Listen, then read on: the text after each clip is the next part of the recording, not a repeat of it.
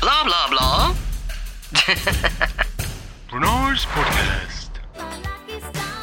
Here you go. That's all we want But to dude, say. this, like is, this is a tune, right? This is fuck, this is a track. I was what I'm saying, talking about. I was saying to Dylan, listen, like, what is going to be if you would be a fighter? What would be your track? And he said this would be the track. Well, here you go. We have Dylan Werner in the house. How are you, buddy? Okay. it's like, this is like the most bizarre opening to any podcast. Uh, but uh, here I'm. I'm uh, met Dylan last year uh, on uh, skate in a skate park in a place called Amplitude. I think that's the first time I saw you. No, I think the first time was at the trampoline park. Yes, Trampoline right. park, and then you're like, "Oh, you skate?" Because because I was skating with Dom, Yeah, yeah, yeah. and you're like, "Yeah, I, I skate." Meet you at, and then I saw you at Amplitude. Yeah, yeah, but I think we we may we hung out more at the trampoline park. It could be before that. Uh, I definitely didn't see you in Nirvana, I think. But yeah, because I remember you tried to do that move. You didn't try. You actually succeeded. When you do uh, uh, the like really uh, grab your back of your uh, feet and push your um, Oh, the rodeo. yeah, yeah, the rodeo. Yeah. I thought it was something cowboy themed. Yeah, And I thought- because uh, our buddy Gary introduced us. Yeah. Okay. Yeah. matchmaker Gary is what I like to call him. Let's shout out for Gary. And Gary actually did podcast. Uh, uh, like probably he's like fifth or sixth guest. Yeah, Shout out Uncle Gary. Woo! He's now in Ubud enjoying the uh, the peace and, and tranquility. All your listeners really don't care. Not even Ubud actually, it's Uluwatu, but no one cares. Yeah, you Yeah, try. no one cares. Anyways, Let's talk so- about some more stuff that no one cares about. Yeah, so that's that's that's my podcast basically. Right. Easy. That's easy for me. I'm usually talking about things that people care about that are all deep and philosophical. This is a nice twist. There you go. That's that's actually. I just I just gonna be honest with you. I, I checked out a couple of the podcasts you've done before, and I feel a little bit intimidated. it's like this guy is gonna be in my podcast now, and uh, which is great. I mean, you said yes, and um, Persistence. exactly. How many times I was like, Dylan, could you come on my podcast, please? And he's like, Oh my god, this guy again. No, I like. Uh, I enjoy doing. I've done a lot of podcasts. It's it's one of those things that I say yes to more than most things because Mm-hmm. it's always nice to kind of step out in front of a different audience because my audience tends to be really niche. It's the yoga, mindfulness, or calisthenics. It's like Yeah, yeah. Really just those types of people and most of what I talk about on that it has to do with like either yoga or anatomy or breathing. Um, yeah, so it's kind of refreshing to be on a different type of podcast. Perfect, and that's that's really great because I was, I was like thinking, what could we talk about? And one of the things what I definitely would like to chat with you, and I didn't really see people actually talking to you about is skydiving because you've done skydiving in the past. How many jumps have you done? a lot, but it's been I, I would feel like a bit of a an imposter if I actually were to talk about skydiving because I stopped skydiving right about on the time when I really started getting serious into yoga. But I mean, it's it's an interesting story why I started skydiving and why I stopped skydiving. Not that I necessarily stopped like quit skydiving. I just kind of stopped doing it. Uh, I stopped doing it not very long after I started doing it. So maybe like a year. I think I was skydiving for about a year, pretty much only at Perris, California, which is mm-hmm. like kind of a big skydiving place. It's where I got certified. Um, yeah, and I would just go every week and try to do five to ten jumps on the weekend. You mm-hmm, know, do mm-hmm. like as, as many times as I could get on the plane. If I was just there for one day, I'd probably do like five jumps, and if I was there for two days, I'd do ten, uh, just if I had the time. But I, I really enjoyed it, and I think there was a lot of things going on. Are, are we ready for long stories? Are we? Are I think we, we're ready we, for long stories. Are we stories. already getting into that? Yeah, yeah, yeah. I just find I just also want to. If you could start with how did you get into skydiving? What happened? What was that something you wanted to do? And just like So I got into skydiving when I was about 27, 28 years old.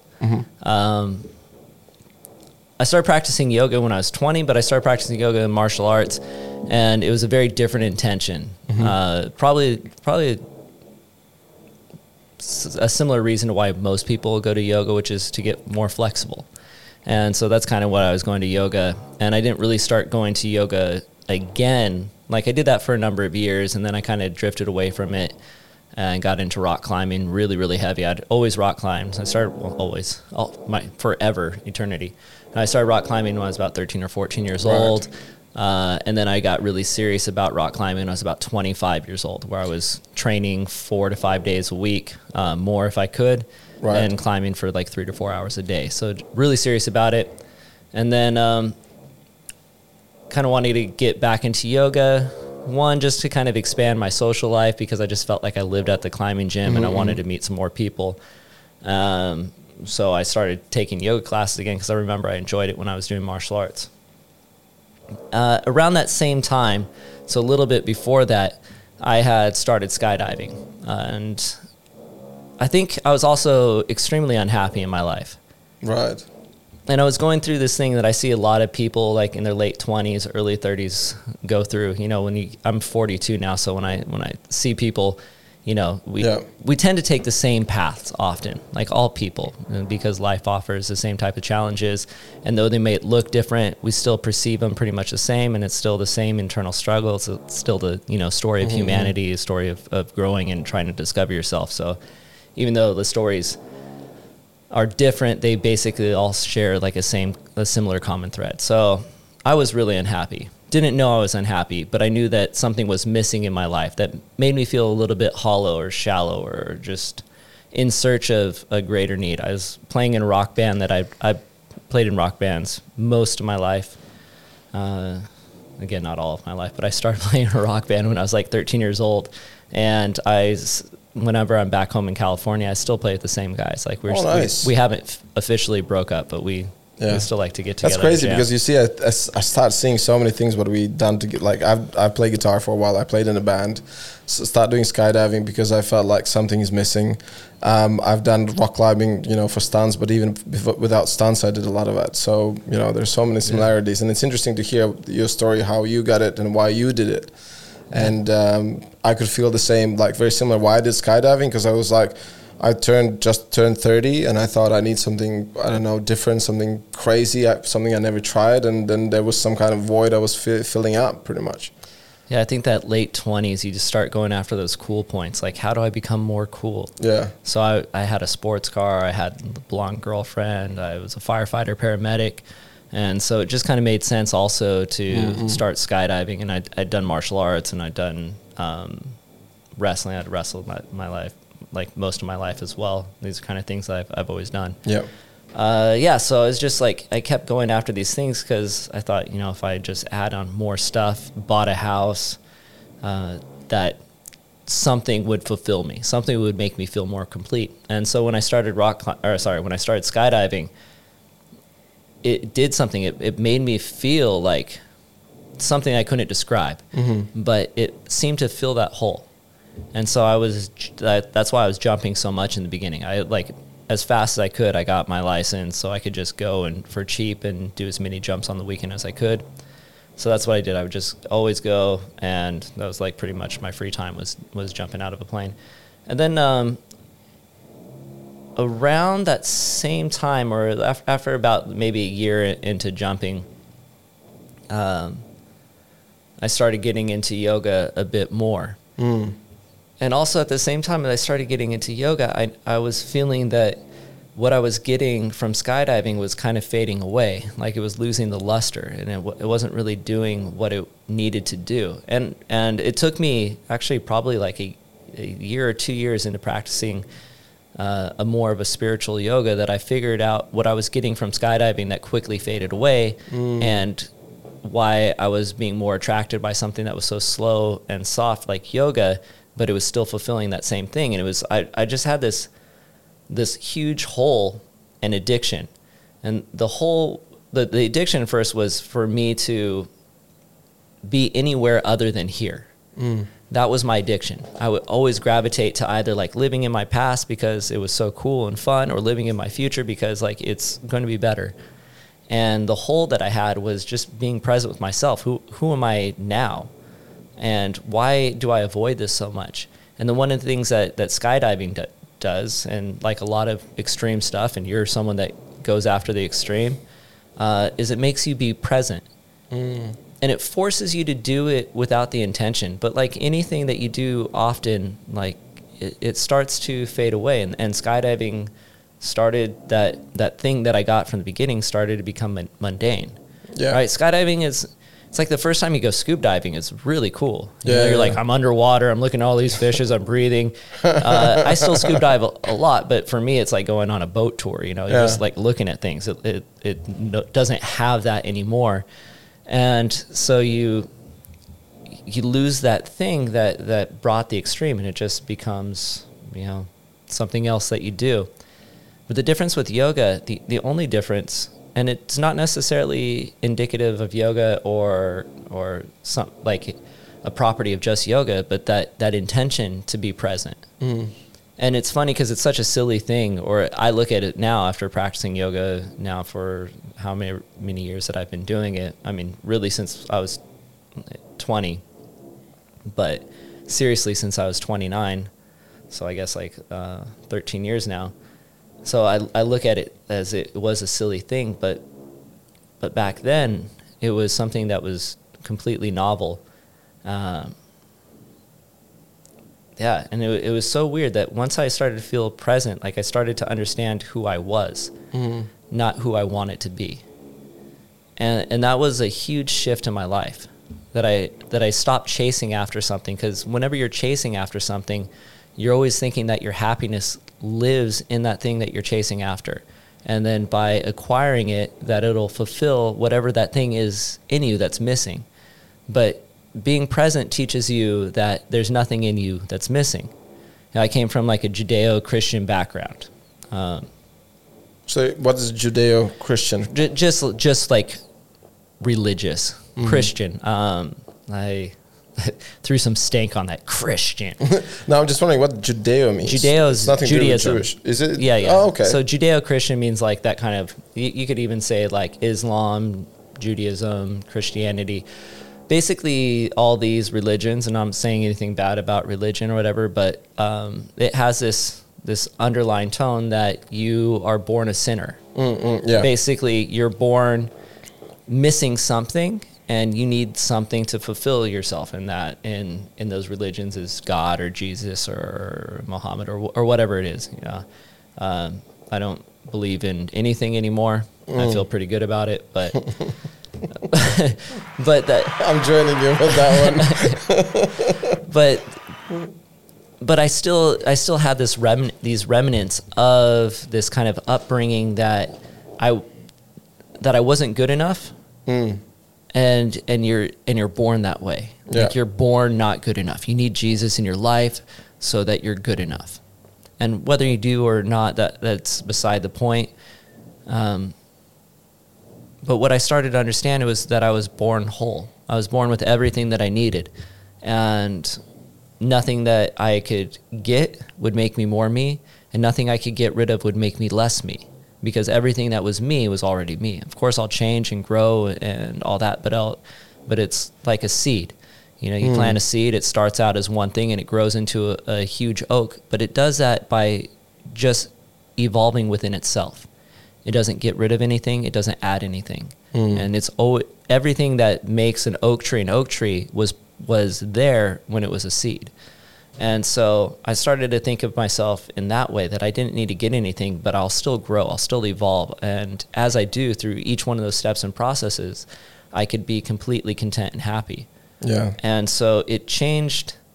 Well, one, it, it I was unhappy before, and I'm happy now, hmm. and that's that's a huge thing. And and I think there's so many people that are unhappy and they're looking for that thing that will make them happy when that thing is always inside of them.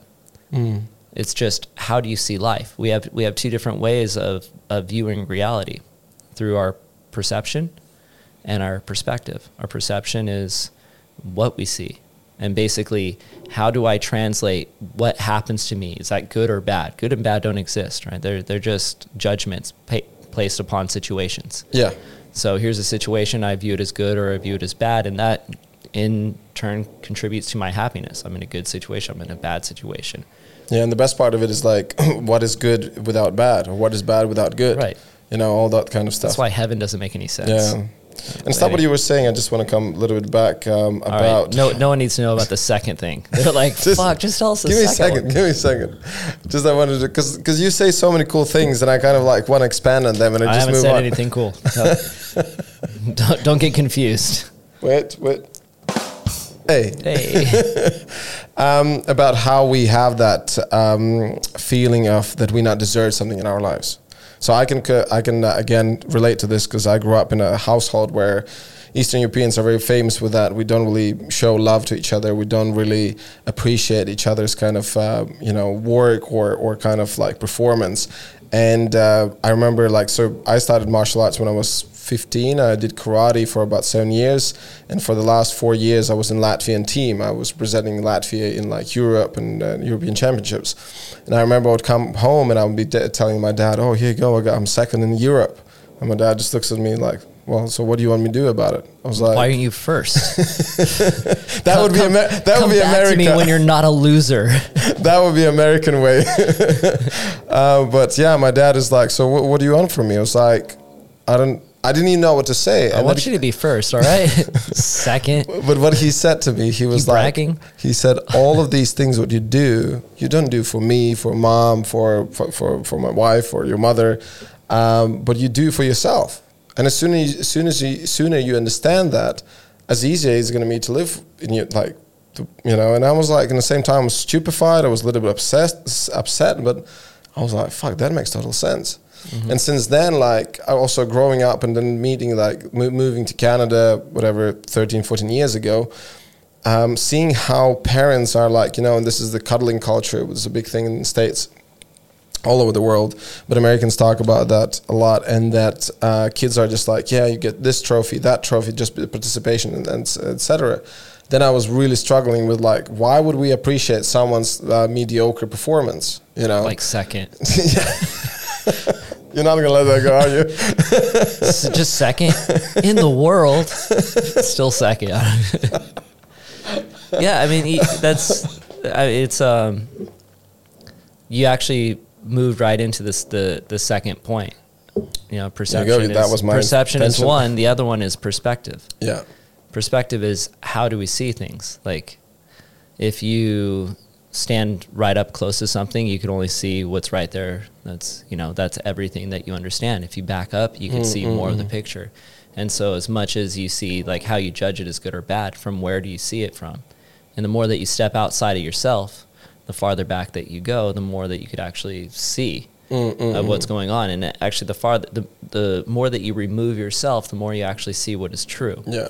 Because the more that you're inside yourself in this subjective experience, the more you see things as like everything's happening around you rather than everything is happening. Is it similar to saying like widening horizons? When people say like travel, meet other people, widen your horizons, understand that you're not this amazing, special one in a little town somewhere in the countryside, but then actually when you look at the bigger picture, you're just a tiny speck, and you're not. I, I, I definitely think traveling does help put you more in, in your place and it does open up your horizon or your perspective a bit to understand different cultures, different people, that not everything is, you know, small middle town America or or what you know Yeah, yeah, yeah. what yeah. what a, whatever it is the the situation that you grew up but um, even more than that is to remove yourself Mm, yeah. so the more that you could remove yourself from it because whatever you see is always going to have a layer uh, a filter in front of it and that Mm-hmm. filter is your your history how you've learned everything your experience and your emotions yeah. and so you you're constantly digesting the world around you through these filters. And these filters are unique to you, no one else. No one else gets to see these filters. And so you're absorbing what you think truth is, but it's really only your truth. Yeah. And so the more that you're able to step back and like kind of remove your emotions from it, remove your perception or your your, your um, yeah, your perception of it being good or bad or the judgments that you place upon it, uh, the more that you could actually see it for what it is, and the closer to the truth you are. And living close to the truth is important because you're able to actually understand other people's truth better. You're able to make better relationships with other people. You're able to make a better relationship with yourself.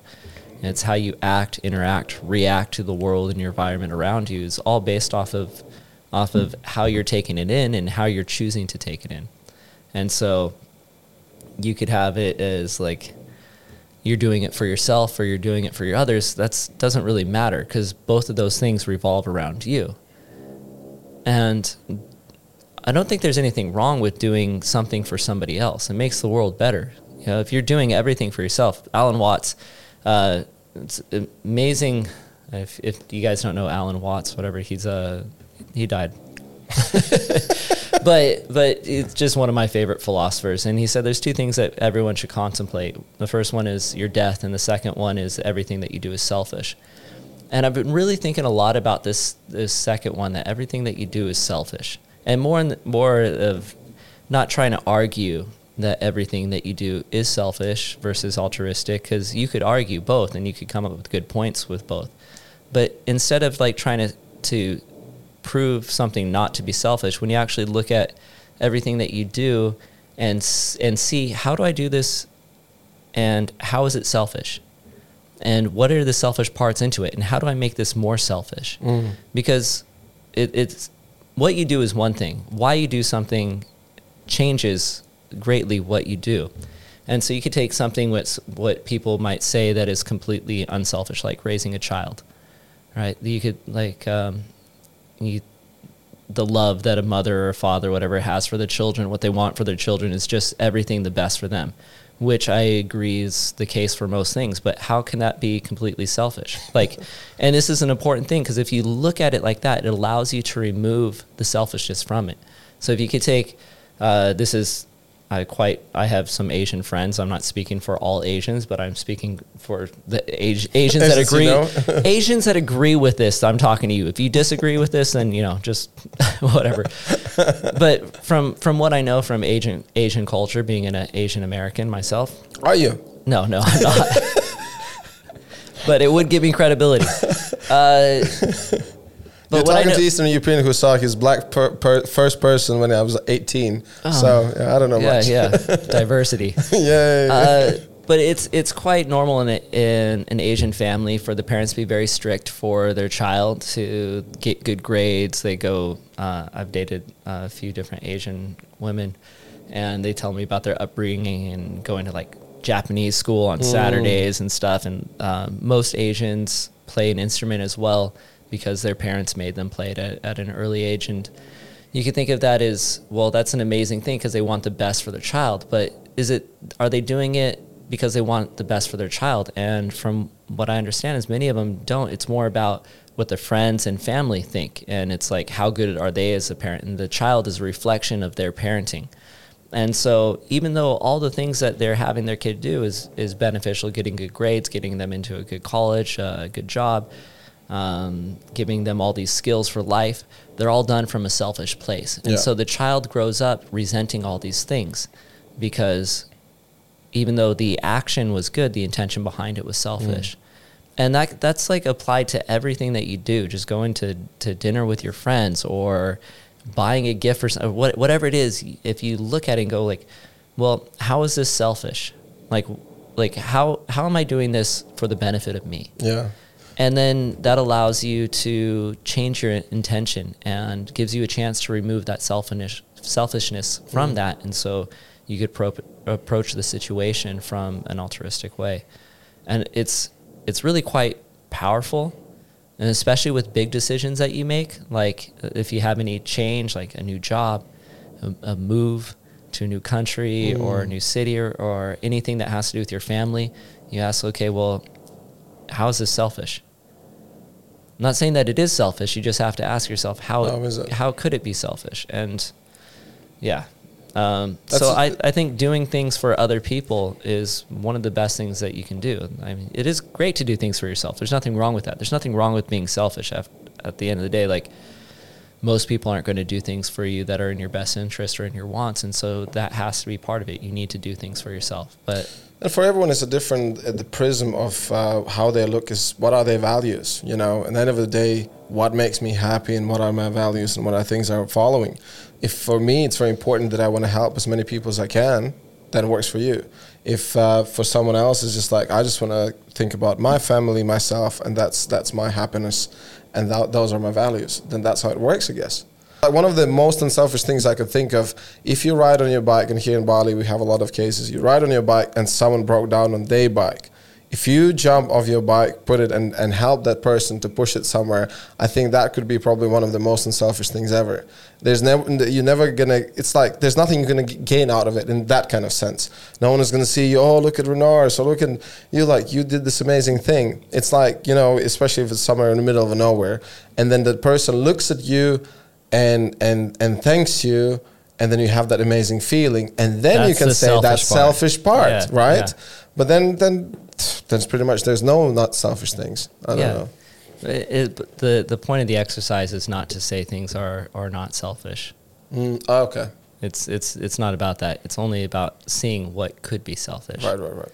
And then once you could see what could be selfish, then you could, yeah, maybe make better So this, choices. is, this is too too complicated for me. yeah, this is why this is. Uh, so that's how I started skydiving. How did we end up here from skydiving? Yeah. Um, yeah, the sky. So I want to share with some of the my stuff for skydiving. Uh, I just thought like, and and what you said that it can be very thrilling, very cool for first maybe twenty jumps, thirty jumps, and then you notice. I remember I would fall asleep on a plane, and I we have these Spanish uh, skydivers like big gigglers, and they knew that I'm a stunt guy, so they thought they could abuse me, whatever. I literally woke up once. Uh, um, I was like just fell out of the plane and I woke up and was like, oh shit. Uh, well, I had like, you know, uh, one minute to fall still uh, Yeah. before I pull. But that's that's how the, the jokes they were doing. And it's like, you get to the point where it kind of gets boring. For me, like my, one of the biggest, not, I won't say problems, but things is I get bored very quick. You know, I, I uh, started doing uh, horse riding, trick riding in Spain. And my fifth lesson was I was already standing, learning how to stand on two horses and, and do balancing, whatever. But usually horse riding takes like three, four years before you get to that level.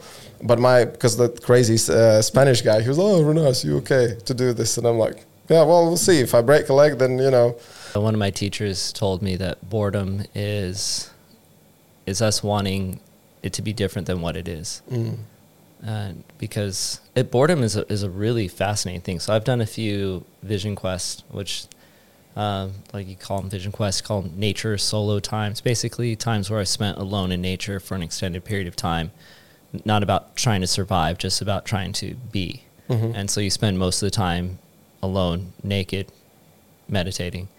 do you have And to it- be naked? Uh, yes, Okay. you don't have to be. I mean, you have to be do anything.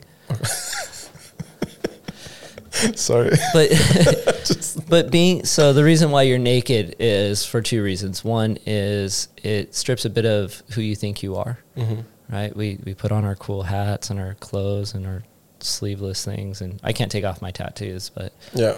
but you know you do a, a lot of what you wear. There's a bit of your identity into it, Mhm.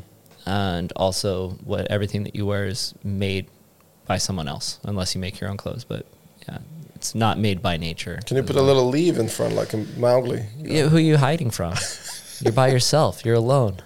There's, there's, it's just you, you know. So, uh, the other, the other reason why you're naked is to be closer to nature. So you, you feel more like the Mhm. sensations on your skin. Like when you feel a breeze, you feel it across your whole body rather than Yep. just your where you're used to.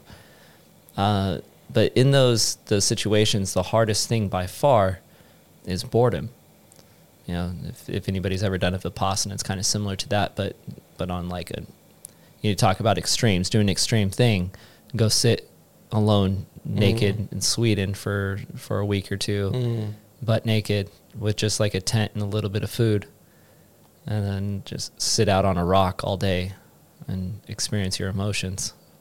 You've done it one, once? How many times have you Uh, done this? I've I've done two long ones and a lot of short ones. It's something I actually do with my students. We do a 24 hour one every year. Mhm. So I do that with my 300 hour students, and that's just kind of more of an exercise to to open the door uh, in a sense. But yeah, when I was preparing for my first one, the first one I did was in Sweden. The second one I did was in Colorado. But when I was preparing for it, um, my my teacher said is is is boredom is you thinking that this should be different than what it is. Mhm.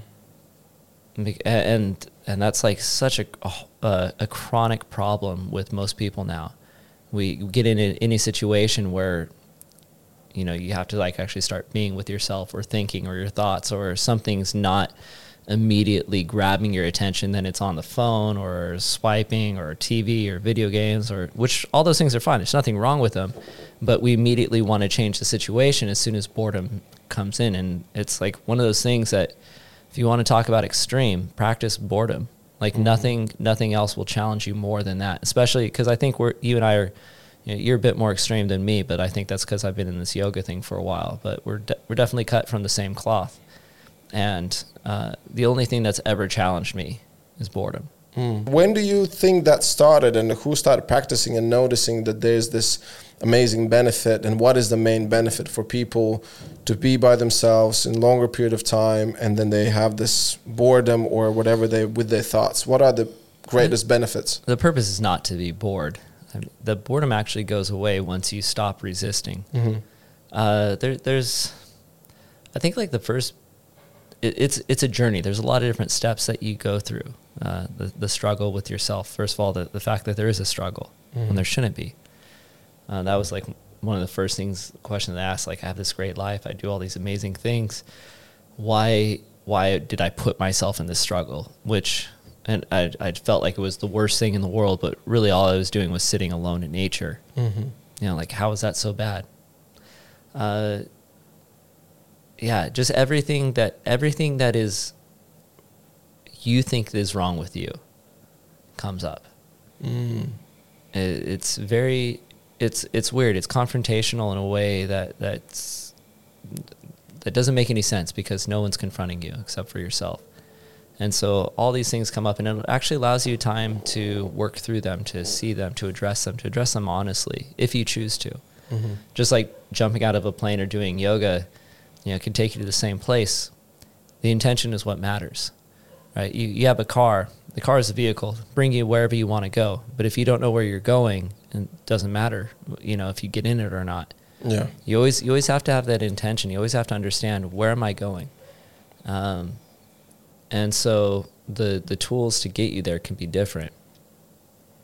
And even the the tools might you might use the same tool to get to a different place as well. So, for me, sitting alone was was more about trying to uncover these things that uh, trying to uncover what I was culturally culturally conditioned to, the choices that I made that weren't mine. Mm. And that's something I think a lot of us don't realize. I feel like most people don't realize that we make a lot of choices and decisions, uh, big ones, that we think are our own choices, but really they were given to us by our parents, by our culture, by Mhm. society, by TV, by whatever, who we like. You know, that's gay or, or Yeah, that's yeah, yeah. stupid or that you know what whatever whatever it is. Like those aren't your thoughts. Mm-hmm. I don't like this type of person. That's not your thought. Unless you had like a, a specific reason not to like that person, which probably came from something that wasn't yours in, in the first place. You already didn't like that person before you decided you didn't like that person. Mm. Y- you know what I mean? Yeah, And- that's that's a really good point. And then what you said, sorry to interrupt you, but I, I wanted to add as well. Like I grew up uh, in a small town, and when I was 18, I had no idea where what I want to study, like continue university. And in Latvia, we were straight away, yeah, next one university, not like in States or UK. They all one year travel, explore, uh, uh go straight away university, graduate that, get a good job, and all that. And we were so pushed to do those things very quick. And I graduated high school, I had no idea what I'm gonna do and I went to study business just because my sister was already studying there. And when I said to my mom, "Oh, I'm kind of," because my mom she's a journalist, and I was like, "Oh, journalism could be my thing," and she's like, "No, son, you need something serious in your life." And then years only later, she would be saying like, "No, son, I just want you to do some whatever you want to do, whatever makes you happy." And then I was like, "Where were you when I was 18 and 19?" But mom's, she's like, I was just concerned that you know, what if you're not gonna make living, and you know, I didn't want you to struggle like I struggled as a journalist. And you know, and that ca- came from different intention. But totally agree with what you say, like whether there's parents, but mainly in my case, it was society. It was like you see, everyone would say like study business, be a lawyer. That's get, that makes you money, and the money was those days was that's all you needed to be happy. No one talked about you know what do you actually want to do. So um, I wanted to touch a little bit about your firefighters career. Oh, just really digging into the past here. well, let's uh, talk about future. Future. no, the only reason why I wanted to say, say it because you would be really pissed off with me because I would be the guy who sets sets himself on fire. So I've done three films now where I'm fully on fire, and we usually would have firefighters on a set. It's pretty hot. Totally opposite. It's cold. no, it's sexy. It's like what? oh, hot, sexy. Okay. Yeah, Because we uh, we put these Nomex uh, layers, two two layers with all with gel. You know, you know how? Have you ever talked to. I- someone yeah, who I- set themselves on fire and stuff? I mean, I, maybe you're the first person I've talked to that's had Okay. set themselves on fire, but I, I I'm aware of how it, how it goes down. Mm, there you Yeah. go. So you would be the guy who would be chasing me with a thing. Probably not because I put out houses, not people. I, I mean, I never put. I, if a person was on fire, I would have put him out, but I've never had to. and then someone was like, "That's. Renars." Like, no, fuck it. I'm not doing it. Yeah. Uh, firefighter. I still have nightmares that I'm a firefighter, which is which is kind of weird. Um, So For a long time, man. Like you've seen a lot of lot of crazy stuff. that's not the that's not the it's not like the bad things that that it's not about the bad things that I saw Oh, as okay. a firefighter. It's more of like having to go being a firefighter is pretty boring. If we talk about boring. Mm. Like it's a lot of like when you when you get a call it could be exciting, but just like jumping out of a plane it, it eventually loses its luster. The same thing with being a firefighter. Mm. You know, the, you when you run on like so many different full arrests, which is someone having a heart attack, you know, not breathing, their heart's not like it, the first couple are exciting, but after you do a hundred or five hundred of them, whatever, it's it's really just going through the steps. You know, you give the drugs, you, you maybe shock them, you do the chest compressions, you write a report, you, know. Mm. And then you would have a quite long periods of then no action whatsoever. Uh, depends on the department. My department was pretty busy, and I mean, we would get exciting calls, but mostly what I I fear is going back to like it was such a toxic environment. The people that I worked with, every single one of them just wanted to retire. Mm. Uh, I had a hard time with that. It seemed to be very backstabby. Everyone, mm. you know, the way that that you work in the fire department is, you know, there's like one job like that you want is captain, and then mm-hmm. there's the engineer, and then there's two firefighters, mm-hmm. and so the tree already starts like this, and then it gets really narrow. So you, you're immediately in competition. The firefighters all in competition with each other to become an engineer. The engineers are all in competition with each other to become a captain. Yeah. Captains are all in competition with each other to become a chief, and then if you're like the the fire chief, then you know. So there's always a diminishing amount of jobs, and you pretty much keep that job until you get promoted or retire. And so if you come in and you're someone that does does well, uh, people don't like that. And so if you're a new guy, and I came for, I was in the military before that, and I was uh, I was crash fire rescue, which is a, like an aircraft firefighter, and so I had already had all the schooling and classes and certificates and four years of experience, and then I'm coming into a municipal city uh, city department, and I have all these classes that they want me to take. I have these uh, a- already a lot of experience, and, and I'm going for that next step, and they don't like that because I'm the new guy. Yeah. I shouldn't be going for that for like another four years or, or whatever it is. And so it it tends to be very kind of backstabby. Uh, Why did you not go somewhere where there's more higher level uh, firefighter stuff? Because you come like how long, how many years you were in military doing? uh, it doesn't it doesn't matter. The only every department is the same. The only thing that changes is the amount of fire stations there might be. And I could have gone to a, a bigger fire department like LA City or something like that. Um, but it, it it's yeah, there's more opportunity in a bigger city. I was a small city, only only three stations, mm-hmm. and I'm you know, you know like I'm really glad. So I first got laid off and then I got fired, mm-hmm, mm-hmm. which is it's really interesting to lose the interesting. That's a that's a non-word. Doesn't mean anything. It's interesting. It's, it's not interesting. Uh, it's rare, unique to lose the same job twice over two different circumstances. So I'd, I'd been a firefighter for like four years. Uh, I was a paramedic for four years before that, worked in a hospital for two years before that. So I had some time in the medical field. Uh, and then when I got hired on as a firefighter paramedic, um, I got uh, first laid off because of budget.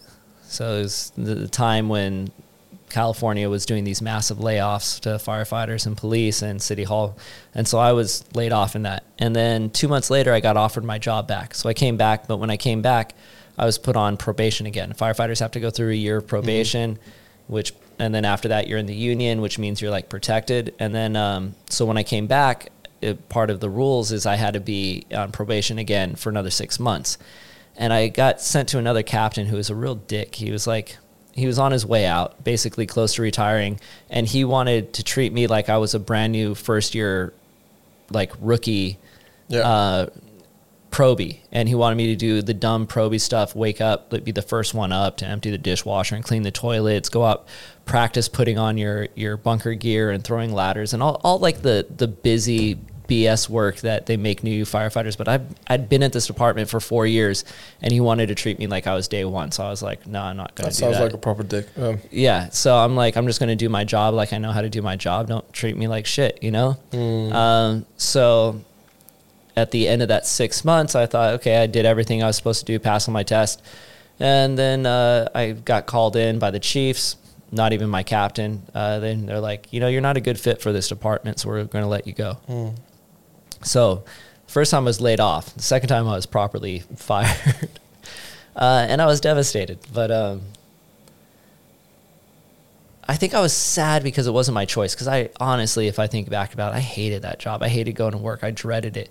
I, I remember I would keep a bar of chocolate in my in my uh, locker so that at the end of the day I would reward myself by eating chocolate. And it was like my coping mechanism. Yeah. Like like literally, I, I was having to do things to self soothe because it was a, the the work environment was just so negative. But I would tell my, myself all these things, and you know, I I have family that are firefighters, friends that are firefighters, and they have a totally different experience. So clearly, it's not about being a firefighter, but it was about my perception, right? So, and you know, it takes time away from that to to understand, and also, you know, who you work with is is half of the job. And I just happen to work with a bunch of dickheads. There's some cool guys in there. There's some really cool guys, uh, but I just kept getting stuck with these assholes. I, I had a my one of my partners. I, I couldn't stand the guy, but my last partner, the one I got fired with, he's a he's a really cool dude. But yeah, so I wanted to be let go on my on my own terms. Um, but it was probably like the best thing that ever happened to me. By by far the best thing that ever happened to me. So like my nightmare, like being, I'm a yoga teacher.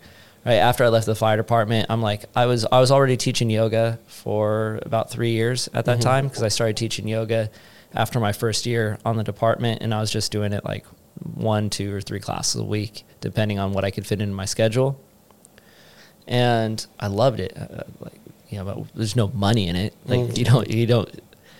Uh, yeah, I, I would save up my paycheck, and then after like two weeks, I I'd have enough to go out and take my girlfriend to dinner. right? So, yeah, I never thought about it being a viable career, but I had friends that were practicing in L.A. and I was about an hour and a half outside of L.A. that were making it work. And after I lost my job, I was like, I could make this work. I, I never thought I'd make any money out of it or become well known for it, uh, but I knew that I could do it to to survive at least, and so I just had this idea like, I'm okay. I'm going to be a yoga teacher. And around that same time, I think I watched the documentary Jiro Dreams of Sushi. Mm-hmm. Uh, have you ever seen that? Um, I heard of it. Yeah, it's it's it's worth a watch. And, and basically, it's just about this old dude that makes sushi, but it had this meaning, like it had this really deep meaning, which was like, doesn't matter what you do, like you could always be better at it. Mm-hmm. And and life is not about being able to do everything, but it's about like trying to truly master your craft or your art and then and to put yourself like 100% into something and not that i say I, I believe this message or whatever but that was kind of like the message of of the of the movie or at least what i took out of it And I think the biggest one in that is like as long as you is that it's that that's what you want to do. That's the biggest one because very often I see some very like talented people and they're great in what they do. Uh, one of the things what they're lacking is like to figure out how to make that as a viable business. You know, like someone is an artist, they make beautiful drawings, but they never could figure out how to sell them. So those are these things you need to figure out. Like you become an amazing yoga teacher, but you're not gonna be known if you're not gonna travel, if you're not gonna go to different countries, which you start doing, and that's where you got really recognized, and that's where your career t- so changed, right? You're you're you are right. There there are they are very two different things of making it a career and doing what you love. Um, and to be honest, like I knew I was I didn't know if I was going to make it a career or not. Uh, I just knew that I was tired of doing what I didn't love doing, Mm. and I wanted to do what I did love doing, whether or not I could make money out of it. Mm. And I just had this this intention. It's going back to the intention again that I was going to do my best and give everything that I could to be the best at this. Mhm. You know, I talked before about the the um, promotion path of a firefighter. Well, it's very short: firefighter, engineer, captain, Mhm. battalion chief, chief. It ends, right? So that that's the top of the ceiling. You could get there after like twenty something years, and then that's it. Well, I looked at being a yoga teacher, and there was no ceiling. Even though you're like a yoga teacher, you know, I'm still a 500 hour yoga teacher as I was when I took my my last 300 hour training or whatever. You know, it's like Hmm. that. It's not marked off by titles, but yet my growth as a teacher has never stopped, and so I I feel like you know it's like uh, if you've ever been to California and been to like the redwood forest, I've been to California, but uh, never been to you, Redford. s- you see these trees that are just massive and they just keep growing and they keep Mhm. growing and that's kind of like what i feel like there's i'll, I'll just continue to grow like i started as Yeah. a little seed but i'm just going to continue to get bigger and so that's actually how I, I made it as a well-known teacher and, and was able to make this as like a successful career is my goal was just to be as good as i possibly Mhm. could be and so i put so much time I mean I still spend time studying you know like Mm. I still am learning more anatomy and working on creating and evolving and, and pushing my craft to be better like there's I, I definitely don't feel like I have arrived or that I'm even close to arriving like I Mm. still feel like the journey is, is so much farther and uh and they I don't know who they is but they say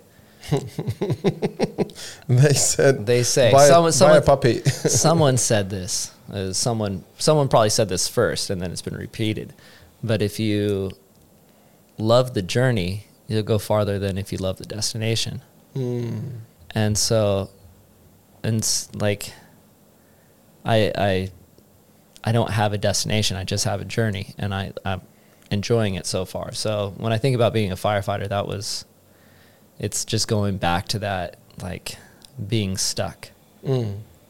That's Yeah. another thing that I can relate to because I was before I left Latvia, I was working corporate industry, so I just got my MBA degree in business, and I was so Congratulations. Oh yay! What do Wait, wait, just now I can wipe my ass with that thing. um, and uh, I was my story goes that I was following really my sister's footsteps. Like she's five years older, and she was anything she was doing, she was very hot. successful. I know, yeah. and uh, and I was just didn't had like idea what I want to do, and I just thought like this is because since I was a kid, I always wanted to kind of out like outwork my sister basically in anything when I was doing. There was like ballroom dancing, it was sports, anything. And then uh, when I was in this corporate industry, and uh, I was there for maybe three, four years, I just I'm surrounded by these people who hate their lives, just like you were saying about your fire department. They they always complain. This is bad. That's bad. And I could not see my future that I could be that person, like that boss or whatever. I'm like, and then I was asking, my question was like, is this it? Is this my life? That's what I was asking. And around that time when I was asking that question, I had a very, which I really want to ask you, what is your opinion about? I had this crazy gut feeling that this is, my journey is not here. And then as soon as I started thinking that way, it was 2008, 2009 when the economy collapsed in, in, uh, in That's when I lost my job. so that's pretty much so 2000 i think it was end of 2008 2009 i lost my business. I had a business with two other partners. I lost my job in this big corporation. I just got kind of finished all my studies so there was nothing to do and i broke up with my ex.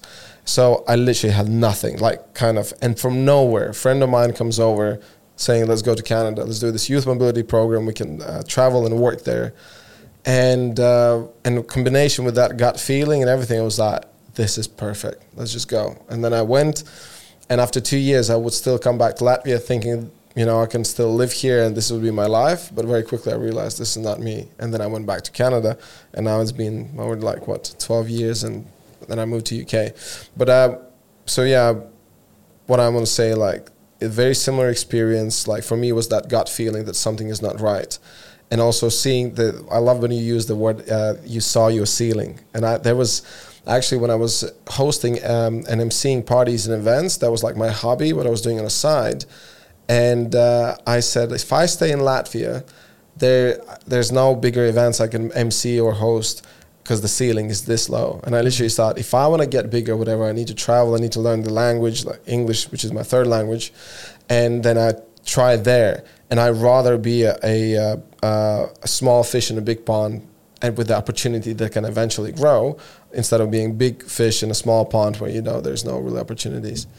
Um, so yeah, I would like to hear your opinion about gut feeling, or there's different way you call it, or what do you think that means? Uh, I think I think whenever you go somewhere, you're either moving towards something or you're moving away from something. Mm-hmm.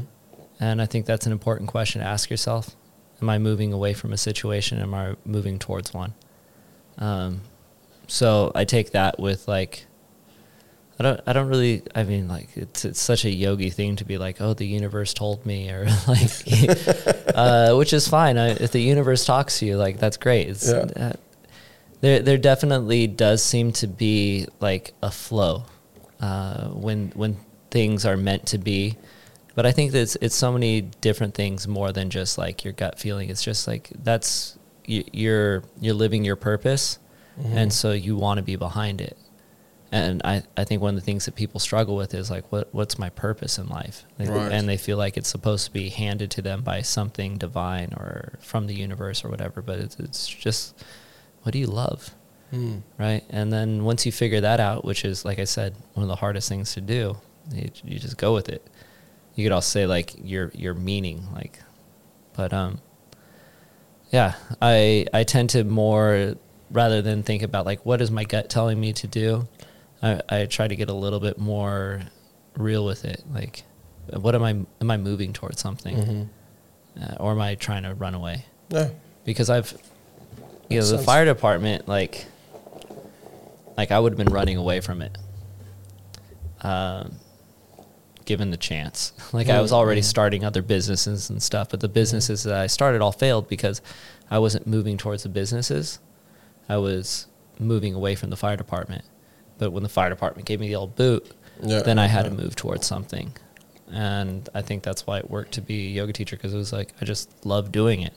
There's something, you know, it's it's being being a teacher is is a lot like being a performer, but with a lot more responsibility. Mm-hmm. Um, it's like being a performer and a therapist and a life coach and and all those things. And it's kind of crazy. All all these different roles are placed on somebody that is you know most people just have 200 hours worth of training. Mm-hmm. Um, And looking from all these years now later, um, what if that fire department, actually the environment, the people around you would be really cool, really supportive, and you would love to be there? So you would continue doing that for. Do you have any idea how long you would be doing it? no, uh, you know what you don't know, you don't know. Yeah. So. Oh. So I, don't, I mean, that was my plan was to work at this department and then die. Um, so I'm glad I'm glad it didn't work out that way. Listen, that's a perfect ending for the first half. uh, let's have a little stretch and uh, and come back in a minute. Renars Podcast. How's Bali life treating you? How long you been here now? It's uh, a hard question to ask. I started coming to Bali. I think the first time was in 2012. I came here to teach a teacher training, and I, Mhm. after the teacher training, I spent another month traveling around. Um, probably saw more of Bali in that one month than I have in like every trip I've been to like since. Uh, but since then, I've tried to come back to Bali for at least one or two months a year, and then uh, once the pandemic hit, uh, I spent the I spent the majority of it in London, and then as soon as I was able to find like a little window to come into Bali, I came here, and then I was here for most of the time, and then just left. So, kind of since like 2020, I've been here. Uh, Back and just forth, back back, and and forth? forth. Yeah, from from here, and then traveling and teaching. How different is uh, Bali from Hawaii? Probably a stupid question. I Uh, to it's ask it. very different. Uh, is America. This is America, man. Yeah, America. so the Uh, nasi goreng is more expensive there. Na- nasi goreng is much more expensive there. Um, no, it's more like spam, eggs, and rice. Oh yeah. Yeah. Uh, Hawaii's cool. Uh, Hawaii's Hawaii's a vibe for sure. I like it there. It's expensive. It's organized. hmm Um, the only thing that's like similar is like the kind of the climate's a little bit similar, but I mean, what makes Bali is the people, I think. Yeah. And the traffic. yes, yeah. yes, for traffic. Traffic has been amazing now. Yeah, it's gotten busy. It was it was kind of a treat to be here during the pandemic when just everything was empty, but I think it's good for the island. I think I think eventually it'll it'll settle down. That's what I was saying. It was like back in the COVID days. Yeah, the so COVID good. days. People both hate and love the COVID Yeah. days. You know, it's to get serious in here. people just hate change. Like really, Yeah. when, when like Especially when they, it just happens, they the, the moment of adapting, that's what they hate. And then when they adapted it, then they're like, oh, okay, that's a, it's, it's not too bad. as It's soon as it's familiar, it's our nature, isn't it? yeah, and then change comes again. It's like people like hated COVID. Oh, I wanted it to be how it was, and then it's like how it was. Like oh, it was so much better when it was COVID, and Yeah, you know, it's like yeah. But also now we have to understand that one of the main reasons why it's getting so so busy in Bali is because of what is going on with Russia and Ukraine. oh yeah, Uh, that's pre- pretty much the main reason. And anywhere you go, like who I know have people who live in uh, stay in the guest houses, pretty much 95, 90 percent are Russian speakers. So it's whether Yeah. Russians or Ukrainians. you speak Russian, right? Yeah, that's my Yeah. second language. Grew up in Latvia and um, post-Soviet Union product, basically. Like, Yeah. Uh, So you're pro Putin. um, oh, of course, yeah. Yeah, yeah. That's on the record now. What do you mean you're not denying? Uh, I watch a lot of political TV, and there's like, uh, like, I'm definitely liberal. Mm-hmm. Hate me, whatever. I don't. but um, what do the liberals do? What are they for? I don't even know. I'm Uh, so most- mostly like- politics. I mean, now it's like politics are so s- so divisive and so weird, and it's like, especially with like the whole MAGA Trump thing. It's like, like I actually never had problems with Republicans before, and I think most Republicans are fine. Mm. But now there's like this extremist group that's kind of come to light with the QAnons, and we've we've really gone like. Far from the beginning of this conversation to where we are now. Wow. we're- no, which is good. Yeah, That's yeah, why it's just- podcast, right? yeah, You just talk uh, whatever. I think we, we were talking about this a little bit, or maybe it was with, uh, maybe I was talking with something else uh, at um, at Dawn Patrol. Uh, That's by the way, that's our cafe. We opened cafe recently here in Bali. Come check it out in Down Patrol. all, all my listeners that are in like Florida are going to be like, check out Down Patrol. By the way, I looked it up. There's the uh, what's that uh, famous TripAdvisor, right? So Yeah. I said to guys, "Oh, we need to get on TripAdvisor." I, d- I you need to get on Gojek. Uh, yeah, we we're still organizing it. We are on a Grab now. We, Oh. we today was the first order for the Grab Because I because yesterday it was raining and I wanted some coffee. and I was going to order So it off of Gojek. You can you can order from Grab because Gojek is just taking forever Go, to. for those that don't know, Gojek is Indonesian Grab or Indonesian, I don't know, for those who don't know what, Uber- yeah, that's Uber. Fu- yeah, Uber, Uber Foods. Foods, yeah. Uber Foods, Uber. Gojek is everything. Especially in London. In London, it's all It's about Woot. Uber. No, London also has Woot. I think Woot. I don't know what's that. I, I always know, I Uber. Yeah, Anyways, Uber Eats. That's what it's. Uber Foods. Like who's this, this moron? Superfoods, Uber Foods. Stupid. It's, uh, Uber. Uber. Hey, I just I just go check it. Uh, anyways, we just recently opened up with uh, with other f- two of my friends, Yanis and uh, Dominic. Dominic, people probably know Dominic Robson. He's a big deal in foods and stuff. And anyways, we opened a um, cafe recently, and um, yeah, so now we have takeaway. Yeah. And you said that uh, you might talked about this and Dawn Patrol. What was oh that? no, I was just saying people need to mind their own business. like stop. Like let people be. Let you know like. Every, I don't know. It's it just seems like there's so much divisiveness and people just wanting to control everybody else, and it's just like let let people live a little bit, you know. I don't know, man. I don't know. it's- Mind, mind your own business. Yeah, stop being Karen. Yeah.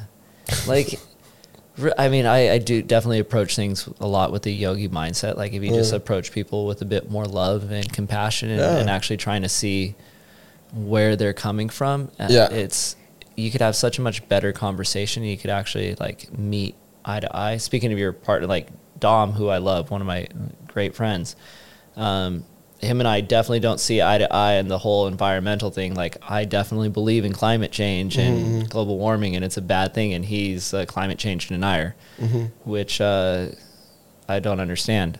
Um, but I still love him. So you know, Yeah. and I think I think it's okay to have like different points of view. Not that one, but other point. No, I'm just kidding. uh, he's a smart person, and he has and he and he has his reasons uh, for believing what he does, and I have my reasons for believing what what I do.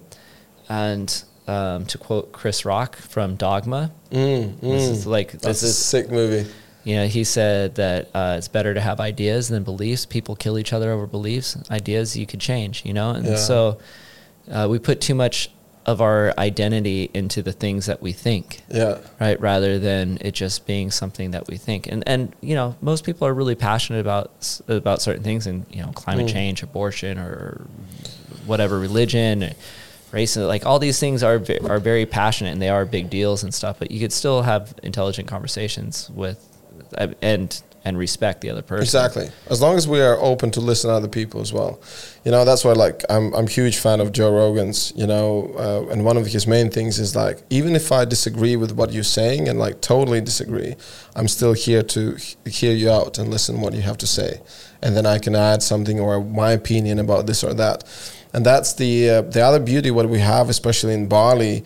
Well, I don't know why I'm saying especially in Bali, but there's so many, such a huge variety of people. So if that person disagrees you on so many levels, you you don't even have to hang out with that person. You know, if you can't like actually be in one space and you have to argue all the time, you can find other people. So make that circle of people who you happy with. You know, go to Ubud and make that circle of people there. Ubud is a place where people do yoga only, nothing Uh, else. Ubud, I mean, I like Ubud. I was, I was, I was just there the other day for a photo shoot. It's beautiful. No, it's it is actually beautiful. really is, Uh, is pretty. out- And oh, I was saying like why I love Bali so much is the culture and the people. You Mm. know, like I actually, I think Thailand is is prettier for sure, and you can smoke weed in Thailand. So, Mm. Hey. you can't do it here because you get murdered. Yeah. Um, but not anything against the Thai people. I just I thought against not that, not anything against killing people, but yeah. not, not anything against killing people. It's cool. No, not anything against like Thai people at all. But I tend to feel more invited and welcomed by um, by Balinese. Like when I go to Thailand, and I've taught in Thailand a few times. Like the yogis and stuff have been amazing and super accommodating and welcoming. You know, but just like the whole culture in general. Um, there's just something very special about the the Balinese. One thing what I noticed in Thailand was as as soon as you get to busy areas, that's where the local people are are so different. They're more aggressive. They're more like they they basically get accustomed to the tourists, you know, and and if the tourists treat them, you know, badly, that's how they're gonna eventually gonna gonna shoot back, kind of thing. And I remember I went to Krabi, and th- this was in a, literally in one day uh, I went to this one place to get food in Krabi, which is quite central, and I was just treated like fast, fast, come here. Like, what are you looking for? Why are you ordering this or this? Like this, like really aggressive. But then, literally 20 minutes on a scooter, just get outside of Krabi, and I would went to the most peaceful and lovely people with a smile and all that. So, but also the other thing, Thailand has their tourism way longer than it's been in Bali, as far as I understand and uh, they're more accustomed to how to deal with tourists and very often they're nasty tourists who go there you know so Yeah, that could be the case and now they have weed so now they can calm down that's going to make it much better yeah. Go Thailand. yay It's time to move. I heard in Bangkok they literally have like a, a little shop around every corner. So it's like, and you have can try all sorts of types, and it's like for free and stuff. Wow. That's definitely like the um, Amsterdam of Asia now. Yeah. Yeah. America, America's uh, getting. Oh well, just New York and California. I've been to like lately since weed's been legalized. How many states uh, weed is le- illegal now in states? I'm not sure. I don't know. It's like, is it like half of that at least, or less than half? Uh, the good ones, it is. what the so good, if you- the good weed or the good states? The good states, all the good states. All Are the- there any good states though? yeah, I say California and, and New York are good states. Uh, Yeah. Oregon, Washington, like I tend I tend to like those places. Yeah, California is the only place where I stayed for longer. I was there for like four months. Yeah, Didn't the thing lie. is like there's good people and bad people everywhere you go. Yeah. What about Europe? Do you have any like country stands out which you really enjoyed teaching? Uh, I've spent a lot of time in the UK. Mm-hmm. I still in the UK, but one of my favorite favorite countries is Scotland. Mm. I just I really enjoy Scotland. It's beautiful. It's quiet. It's I don't know. It's just What has, is the, a the good gu- guys doing yoga in kilts? Is that the deal? There, there is a there is a yogi called, I think called like kilted yoga on Instagram or something like that uh, who does yoga in a kilt. Yeah, you don't wear underwear, so you just let, let your freedom flag fly. Downward dog is the best. That's right. favorite position. I actually really enjoy teaching in Europe. I've taught most most of Europe, like and then like places like Bulgaria, like places that you wouldn't uh, people probably wouldn't assume. Like love being there, and the people have been so amazing, and the country is really beautiful. Yeah, country is beautiful, Bulgaria. Yeah. Uh, there's still a lot of a lot of Europe I haven't been to. hmm Um, Norway? Did you go to Norway? I haven't been to Norway, but been to Sweden. Mhm. Uh, I've been to Sweden a few times. Uh, I haven't been to Denmark. I mean, we could just list all the places I've been. It's uh, been to a lot of places in Europe. Norway, definitely. I, I, I did my mass. I finished my master's degree there. One of the most beautiful countries Yeah. ever. Just the scenery there, the fjords, the mountains. Oh, it's just beautiful. Yeah, I really would like to go. Yeah. And also people. Everyone speaks very good English. Um, Scandinavians. yeah. Do you know what what's the main reason why Scandinavians English is much better than Eastern Europeans? Because they don't translate their TV. That's why Germans are awful. No, sorry, Germans. Germans Yeah. are pretty good actually, but the worst Well, ones are so- like some Germans are really good. Yeah. I, I used to have ger- my German residency, and I've spent like five years trying to learn German. Hmm. Uh, I still like I could understand quite a bit of German, but I'm still awful at speaking it because it's a hard language to speak. Mhm. especially for English speakers, it Mhm. is difficult. Yeah, Yeah, because I studied in school as well a little bit. yeah. Um, but I, I do my teacher trainings in Germany. I have for several years now. I like it there. So, do you know? Can you teach uh, yoga in any other language except English? Do you know all the names and? Yeah. Um, I don't know. Uh, Hebe deine Arme, bringe deine äh, Hände vor zum Herzen, Vorbeuge, habe Vorbeuge. Those are Yeah. the names of positions. No, no, that's I'm just saying like reach your arms over your head, bring your hands to Oh, your heart, okay. fold forward, lift up halfway in German. Okay. Uh, I didn't like. I probably said it all wrong too. It's been I was had to pull somewhere deep. I'm I'm like currently learning Indonesian right now. okay. and so like the German just like got buried, buried really, really deep. Yeah. I might be able to teach in Spanish. Um, I don't know.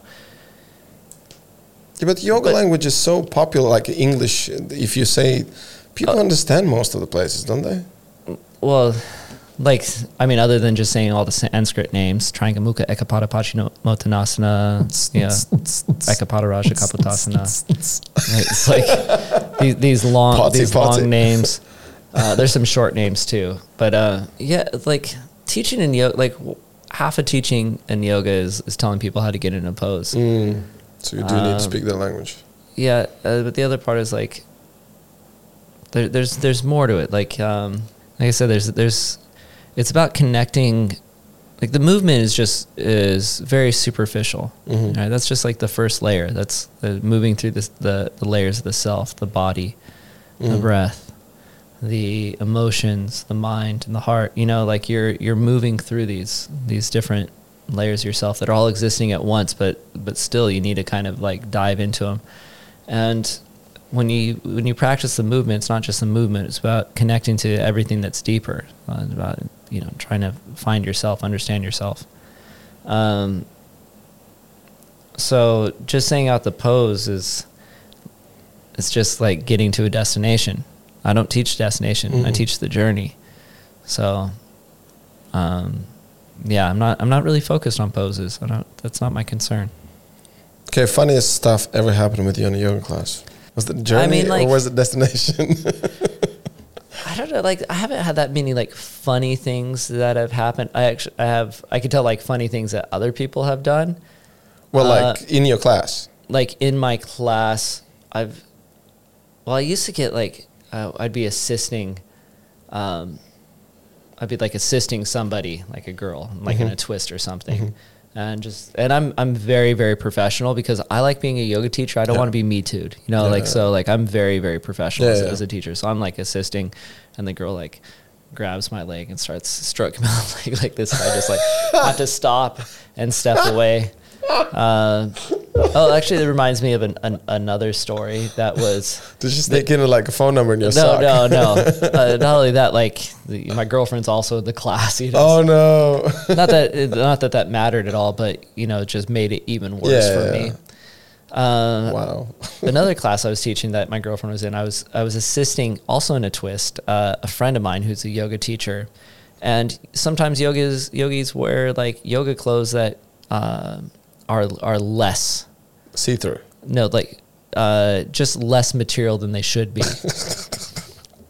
and I and I'm like I I have her a twist, and I generally like when I'm doing assist, I, I don't always like especially like a twist assist or assist that I, f- I have to be like a little bit more hands on. Mm-hmm. I usually looking away, and so I'm looking away like this, and I, I I turn my head back and I look down, and her breast is just completely out of her shirt.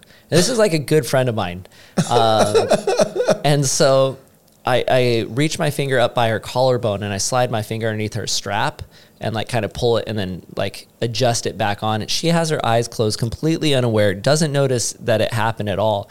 Afterwards, I talked to her. I was like, I was like, like, oh, I actually have another story. We have we have several stories now. Um, uh, all these things that are that are coming up, uh, all these horrific things that probably would get me me too. But uh, anyways, and she's like, I'm like, your your boob fully fell out of your shirt, and she's ah, no worries, that's okay. I was like, but like I felt it was okay because it was my friend, Yeah. you know, and I'm glad that it was it was someone that and I also what kind to. of person you see like some person can be triggered or whatever Right, and do yeah. like and this is the thing like for you as a you in a very you know tough position there you have to be very careful in which you are obviously Okay, the most I'll give you two. Were just horrible stories because they are coming up now. I was teaching in L.A. in West Hollywood, and I used to teach at the Equinox in West Hollywood, which is where all the movie stars and producers and models Yeah, and yeah, just yeah. like ev- like like A-listers, you know, um, they all go to this gym. A lot of them go to yoga and stuff. Anyways, uh, I had like the same kind of group was, of was people. Matt Damon wearing G-string again That guy, let me tell you. uh, I had like the same the same group of people always come, and I hadn't seen this one lady in a while, and she was like pretty fit, maybe like mid thirties, maybe forty, uh, and I was assisting her. I don't remember what the pose was, but it looked like she was she was very thin everywhere, but she had like a little belly. Um, and it, you know, like she was maybe like three or four months pregnant, and I hadn't seen her in like maybe two months or so, and I was like, "Oh, uh, are you pregnant?" And she and she's like, "No," and Oh and like literally my heart just like fell out, uh, and I and I I didn't I turned like ghost white. I didn't know what I was so embarrassed, and I don't think I ever looked or talked to that person again. This is like uh, I hadn't been teaching that long either. Um, oh god and she wasn't Yeah. pregnant she was not pregnant. Oh no, she was not pregnant. because. I thought it's one of those when she would go I'm just joking no, no, no. She definitely was not pregnant. oh god Um, okay, this is the worst thing I've done, uh, and this actually was with a teacher that that is on the island. She still teaches on Mm-hmm. the island uh, in Ubud, friend of mine. Uh, we are doing like acro, it was like kind of a bit of an acro jam. So I wasn't teaching. I was we are just like playing around, and then we were doing some hollowbacks, and she wanted me to help her with her hollowback. what is hollow back so A hollowback is like a it's like a handstand back bend. okay So really deep back bend, but also in a handstand. Gotcha. So I will put a picture Yeah. uh, people yeah, to see. the- the- like It's you right see here. here. Like a hollow here's, back. here's a picture of me doing a hollow back. Amazing, right? Um, so anyway, so she was doing like a, a seven position hollowback, which is where the legs are piked, and and then she was like really open in her shoulders, and I was kind of spotting her from.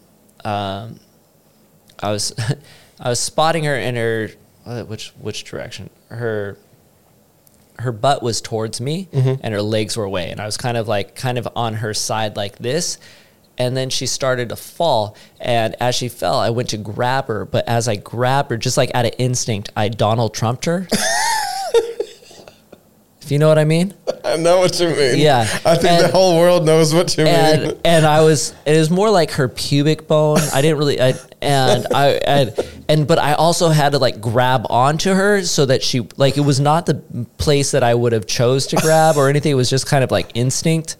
Um, if it was a dude, I probably would have grabbed the same place as well, which would have been even more funny and probably would have felt not as horrible about. But I, but it was like just a second of, and then like we and we both just like started cracking up, like laughing. And um, again, I'm really glad it was my friend and not just some like random student. But it, it did, I did learn from that uh, on spotting and and especially that position where where not to grab. Yeah. Um, yeah, that was that was probably like is there is there a way to call it when you grab a dude like that? So you said Donald Trumping it for a girl. Is that Yeah. like, is it Uh, Biden it or I don't, I don't. Biden's a cool dude. What are you talking about? I don't know? Just, just heard some things. I. Uh, I mean, that would only make him cooler. Biden's gay? Fuck yeah. Fuck yeah, bro. You go get those dudes. All them senior citizens, come on, Um, Yeah, yeah. Dude, I'm unite. Yeah, that's that's cool. Oh no, like yeah, Um, that's what I was thinking. What about like the biggest one is always the we fu- need a gay president. we need. Dude, like a flamboyant gay president. yeah, it's just like China, fuck you. you know what I'm saying? Like one that's not going to put up with any shit. Uh-uh. You stop making clothes in those sweatshops. Yeah. we need proper stuff. Yeah. Um, Gay people don't. My my brother's gay. You know, gay people don't take shit. oh yeah, I've worked with gay people. I Yeah. worked in gay clubs as a go-go dancer for a while. Yeah. Uh, in That's a, hot. in- That's yeah, hot. I know. I mean, like they they just dudes, just dudes. Some of them are big, massive, Mm. strong, and everything. It doesn't matter, you know. Mm. It's like it's like kind of this is a perception. Then they think like most of them are very camp and flamboyant. Like some of them are just you come here, just gonna fuck you, kind of thing. All right. I remember I don't know if I'm scared or turned on. I can't tell. after this one set, I did the go-go dancing, and this guy comes over, like this big guy, looks looks hundred percent straight. Like I would, like I, he's way more straight than I ever been. And he looks at me, he's like, "Oh, that, that was a nice performance." I'm like, "Oh, thank you, cheers, man, thanks." And then he's like, uh, "There's a party at my house later tonight. If you want to come join." I was like, "Oh, cool. Who else is gonna be there?" it's like just just just being here. it was just so stupid. It's so like kind of just from countryside in Eastern Europe. Who else is going to be there? it's like, no, it's just just There's us. a party in my pants. and then I'm like, I'm like, I'm straight. And he's like, really? it's like, yes, I am. He's like, I would not tell. Yeah. um, okay, about about yoga classes. How often do you hear hear people farting? Uh, most of what you hear in a yoga class is not a fart. It's like a back fart. You know, it's like the Oh, with the backs on the yeah. floor. Yeah. You don't generally don't hear people fart in a class. You smell people fart in a yoga class, and it's disgusting. And if you ever go to yoga, don't fart. And I, I teach I teach a lot of pranayama, which is breathing for for yoga. It's a Through the ass. yeah. Uh, Megan Curry, a friend of mine, also she likes to say "inhale through your butt." Serious. Shout out to Megan, Shout out to Megan. she, who will never ever watch us. So like whatever. yes. um, she also is on the island. But uh, so when I teach pranayama, because people are doing a lot of breathing, sometimes fast, a lot of breath holds and stuff, and like I'm like, there's one rule: don't fart. Like no one, no one wants to be like inhale, like inhaling deeply as someone else is just like.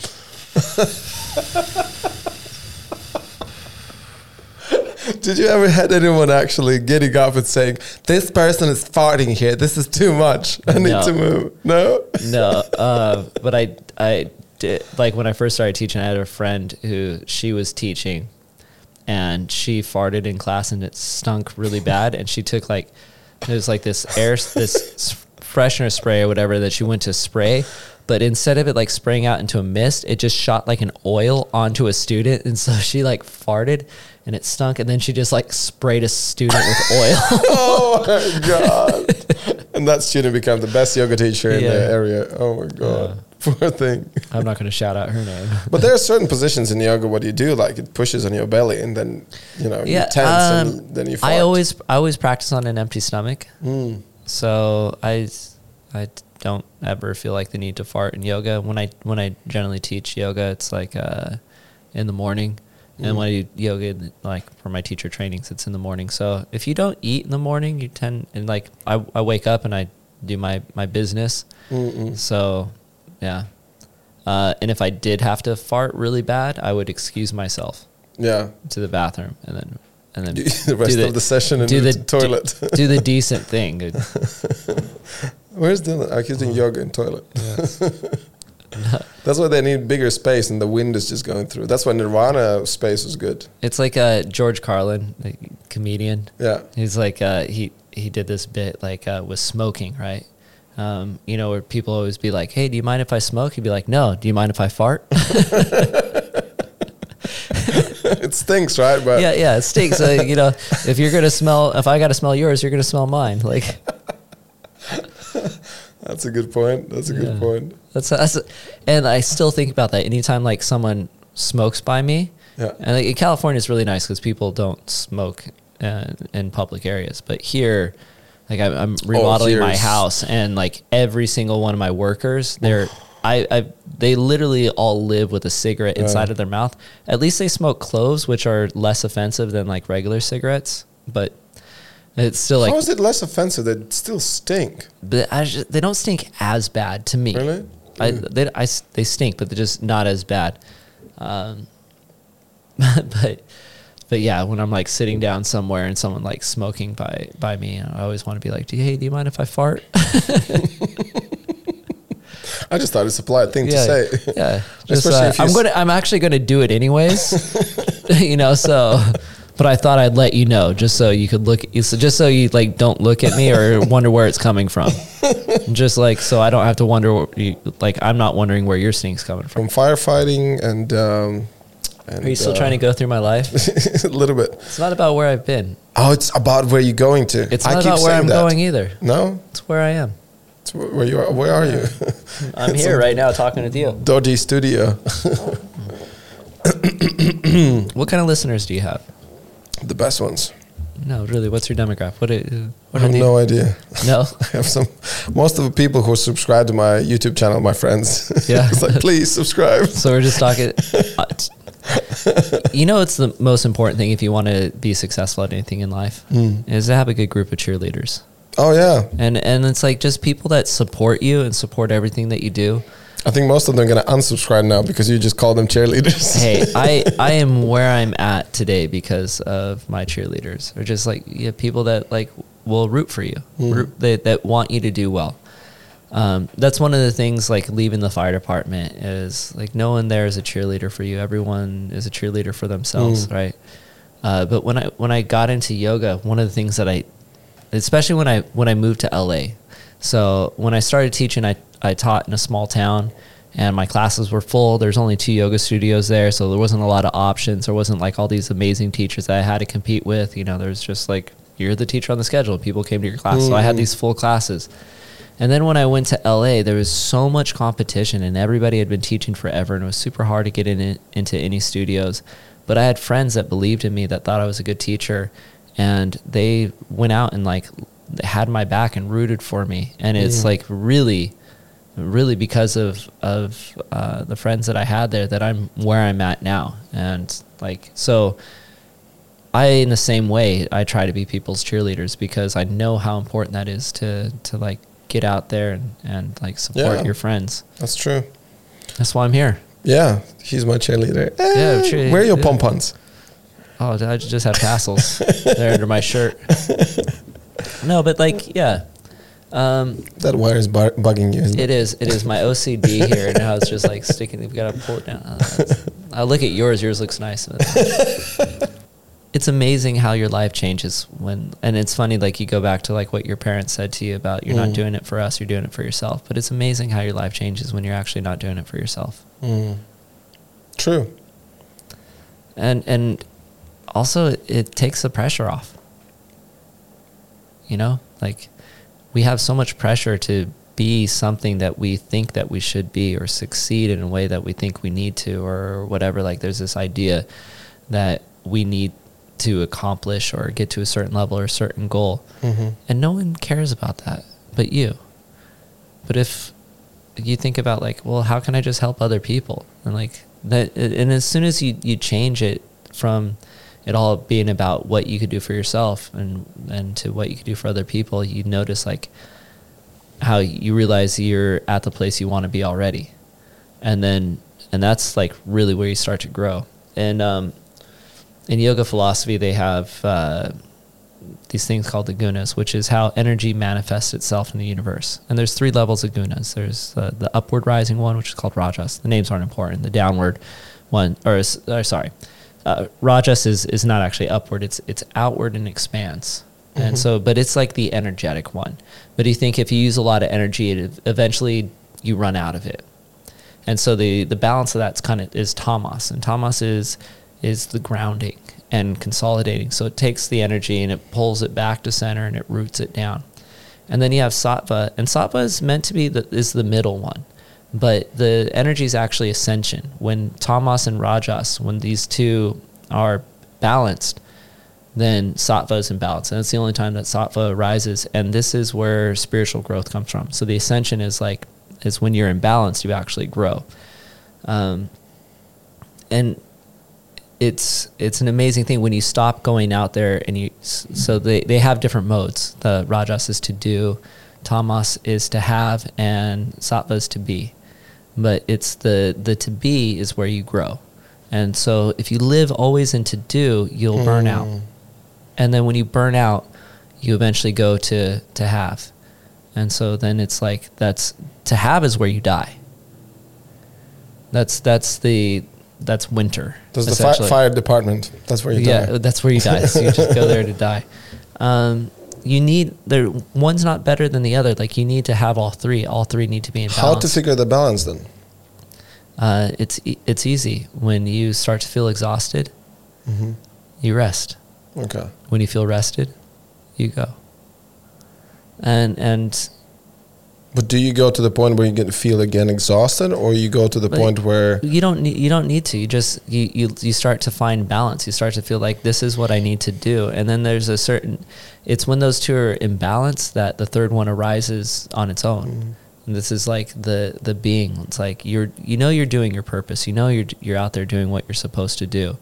And you know you're also enjoying to have the the tamas is comfort right? And as we know like as, as a doer as a fellow doer like comfort is is the worst thing Mm. right you never want to feel comfortable but if all you do is do you're not going to last long true? right like every every marathon runner no matter how good they are eventually hits that wall and burns out Mm. and the the more that you push the the greater your chances of of like catastrophically burning out That's know? so interesting that we talk about burning out now, because um, because it's been lately that uh, the people, my close friends, are saying like Renars are going to burn out. It's like Yeah. this, I'm trying to do so many things in the same time, and and I know back in my head that it's not right, but I feel like this is the opportunity and I should go with it.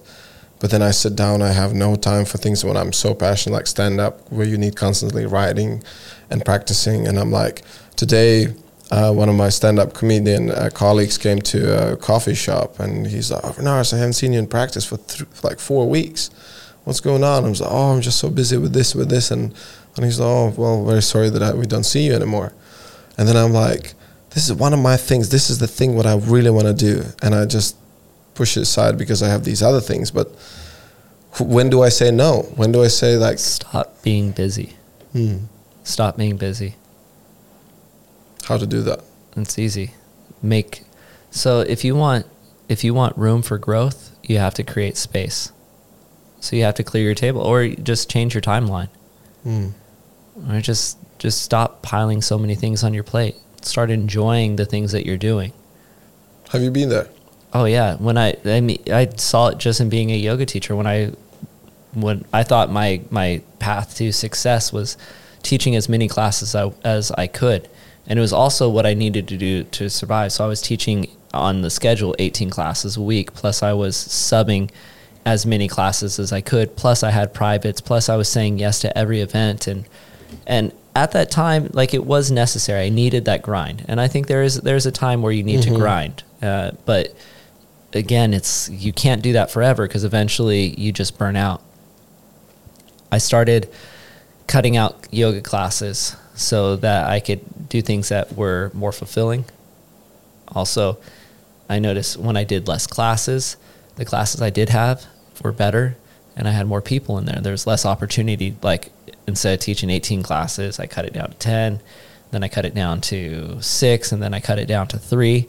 And I think when I was the most popular and the height of my like teaching public classes, I was teaching three classes a week and they were all waitlisted and and I had a lot of time to create a good class. And I also had time for myself to enjoy my, my life. And I became a better teacher because I got to work on me more. It wasn't always just like this outward um, so that there is a balance. Like once you find that, then you then you start to grow, and and that's one of the hardest things I did was I gave all that up so that I could start traveling and teaching. Um, and it, the more that I let go, the more opportunities that I had. But it, it's it's a scary place to be to let things go, to let the things that you really want grow. Mm-hmm. So, yeah, you don't have to give it. it I the be, the best advice for that is to do it gradually. Don't just be like one day this and the next day just like okay, because that that's going to send you into another place. But you Yeah. let you just let a little bit go at a time, Mm-hmm. and you see how that space is filled and what it's filled with. Mm-hmm. Because we're, you know, doesn't matter how. Like I say, don't be busy. You have 24 hours in the day. Hopefully, you're sleeping for eight of those, and then maybe another two hours of that is eating. And the rest of the time, you're doing something. Hmm. You know, what whatever that is, it doesn't matter what it is. You're going to be doing something. But if you're doing something that makes you feel like you're busy and you're running from one thing to another, you're going to burn out. But if you're doing something that's like, oh, okay, this is the time where I do my like Bahasa lessons, or this is the time where I, I spend with my girlfriend, or this is the time where I study anatomy, or I work on, you know, like I'm I'm very big into schedules, uh, because schedules, you don't feel busy with a schedule. You feel you feel busy when you're just constantly running from one thing to another. You're trying to fit things into it, but if you, I say let's let's get rid of the word schedule and, and move into like routine. Mm-hmm. So like I wake up early in the morning, I have my morning me time, which is, you know, like my that's it's I wake up before my girlfriend does. That way I just I have that time alone. And that's really important to me to have that. And then I go to the gym and I you know, do my handstands and all the stuff that that that I need. Like I need to be physical every single day um, because it makes me feel good. Yeah. And that's that's a very selfish thing that I do. The non-selfish thing about it is I know when I do that that I'm more mindful and I treat people better. Just like having that morning time. Mm-hmm. You know, it's I need that time for me. But I know the non-selfish part of that is if I have that time for me, I'm more aware. I'm more conscious. I'm I'm more forgiving. It's like a ma- maintaining maintaining your apparatus, maintaining your body and soul. And and sometimes like I know I need like so much time playing video games or whatever like just just cuz my mind is so filled all the time I need Mm. something to empty it Yeah, um that's what I feel sometimes. Like with the video games, you just kind of turn everything off, Yeah. and it just kind of chills. yeah Or for me, the b- the best way I clear my mind or don't think about any s- any things is like training, but especially swimming. I find out if I do laps, just go back and forth, back and forth, and I just my mind doesn't That's- think that's about your anything yoga, else. bro. Yeah. that's how yoga shows up for you Yeah, that's the thing I wanted to ask you about as well, like meditation and how many different ways people can meditate and what works for some people. And you know, like obviously now it's known that it's no one way or you know this is how to have to meditate, legs and pretzel, and you know, and um, I think I can even meditate when I do uh, speed riding on a mo- motorbike. Is that is that possible? Can you It meditate I like mean, that? it depends on what your definition of meditation is, and it depends Mhm. on what you're trying to get out of it. Hmm. So, meditation generally, you have a pathway and you have a goal with anything. You have a pathway and you have a goal. So, um, like traditionally, you'd have two different types of meditation. One is shamatha, which means tranquility. The other one is vipassana, which means insight. So, like understanding yourself, and those two aren't exclusive from each other. You, meaning you could do both at the same Mhm. time. And then also along that, there's a lot of different subsections off of that. But generally, like how um, and this is like the beginning levels of meditation because you could go deeper where you're really trying to find like the the disillusion of self. Um, but let, let's keep it super easy on, on this Yeah. one because because you could go way deeper. Uh, basically, the, the the caveat to this is that there is more than what I'm saying. Mm-hmm. Um, but two ty- different types of meditation. One, I'm meditating because I'm trying to feel good. So Mhm. this could be a bit, or, or whatever, like a visualization meditation, right? Brings me to a place of tranquility. Or I used to do a lot of visualization meditations when I was rock climbing. When I'd get into a really hard problem, I would go through every single move in my mind and just imagine myself doing it over and over and over till I committed it to memory. And you could call that meditation. Some people might not. You know, it's like meditation's kind of become this l- looser word. Basically, when when I really when I think about meditation, I think about finding the tendencies of the mind, and from from that, it, other things will arise. You know, one that you and your mind are not different. Mm-hmm. You know, like we often think like we're there's a person behind the mind. There's someone behind the thoughts watching those thoughts, and those two things are different, but we those things are the same. Um, and which is a journey of under like first you have to understand what what the mind is doing, uh, and so the mind always wants to go it's to the most interesting. That's that's Yeah. generally like, you know, uh, so if you're sitting there and you hear something that's more more interesting than than listening to the breath or focusing on the breath or if a thought comes up about your past or about your future or whatever those are all more interesting than just focusing on the breath. And so you start to recognize well where does the mind want to wander and what does it want to go to? And and that teaches you about yourself. And then it's uh, the mind's like an animal.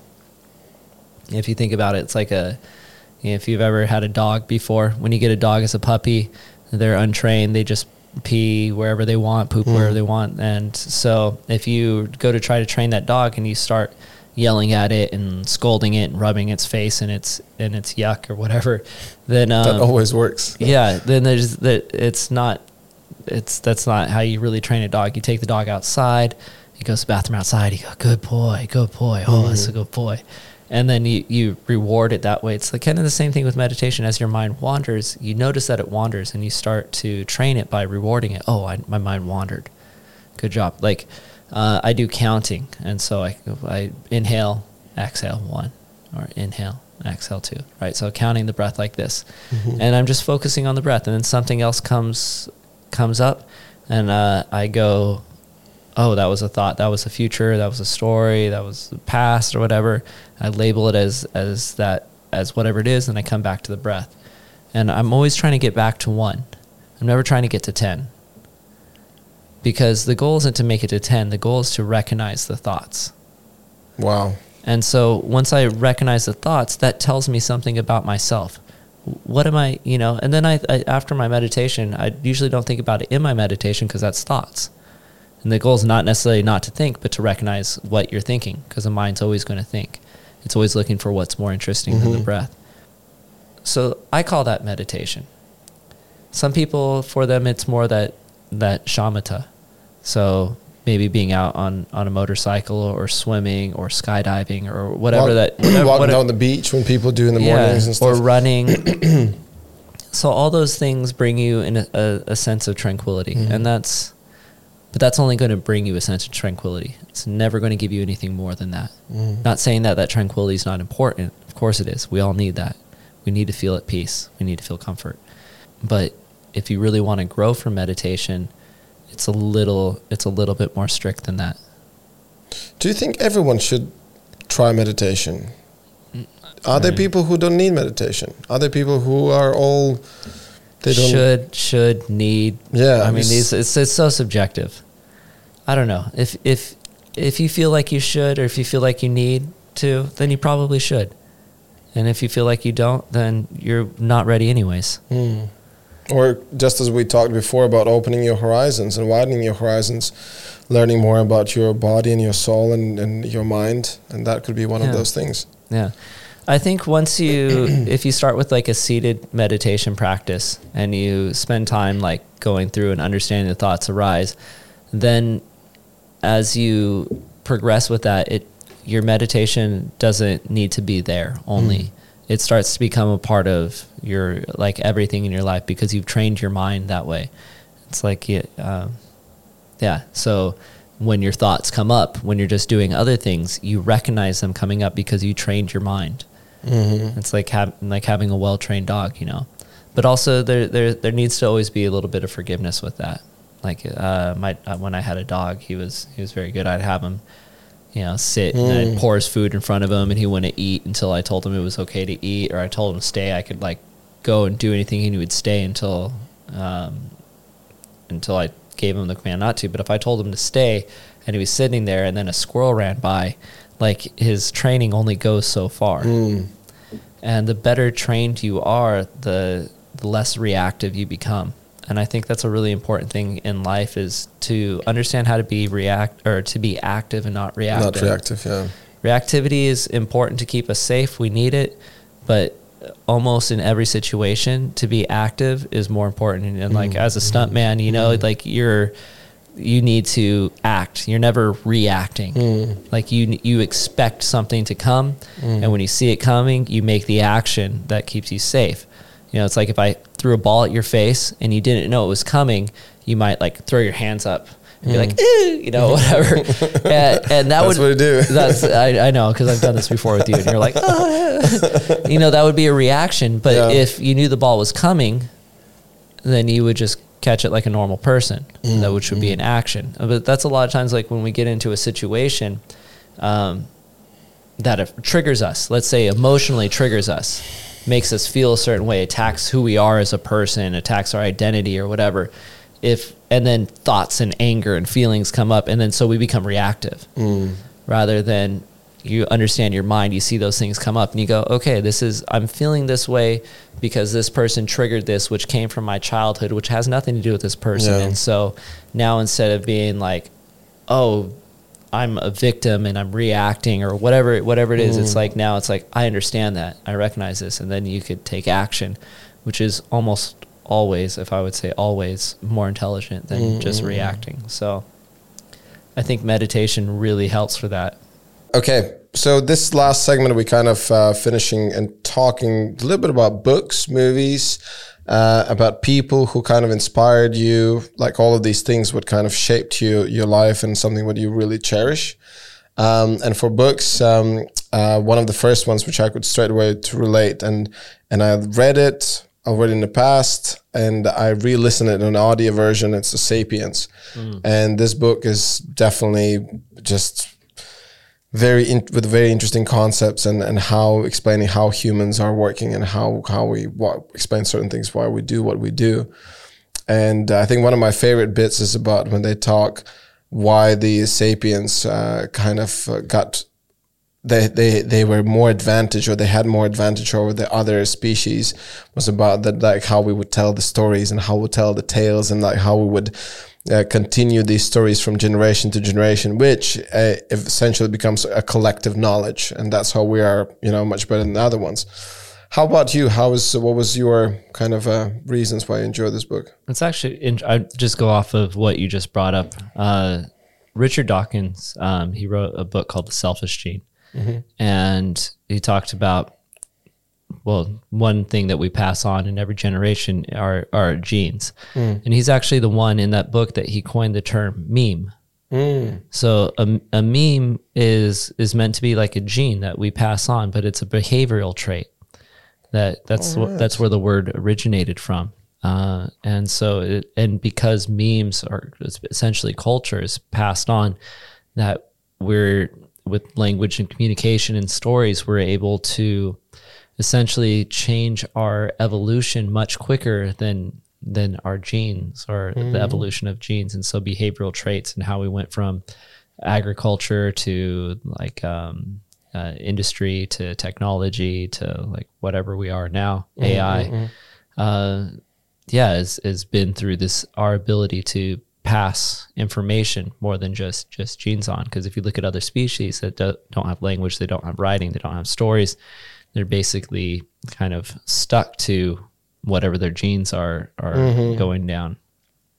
I mean there are little meme stuff but yeah that's a really interesting thing. That uh, that book has i read three of his books the sapiens the homo deus and then 21 lessons for the 21st century so i think all those books are really impactful. And um, yuval noah harari the the author. He's also someone that does a lot of meditating.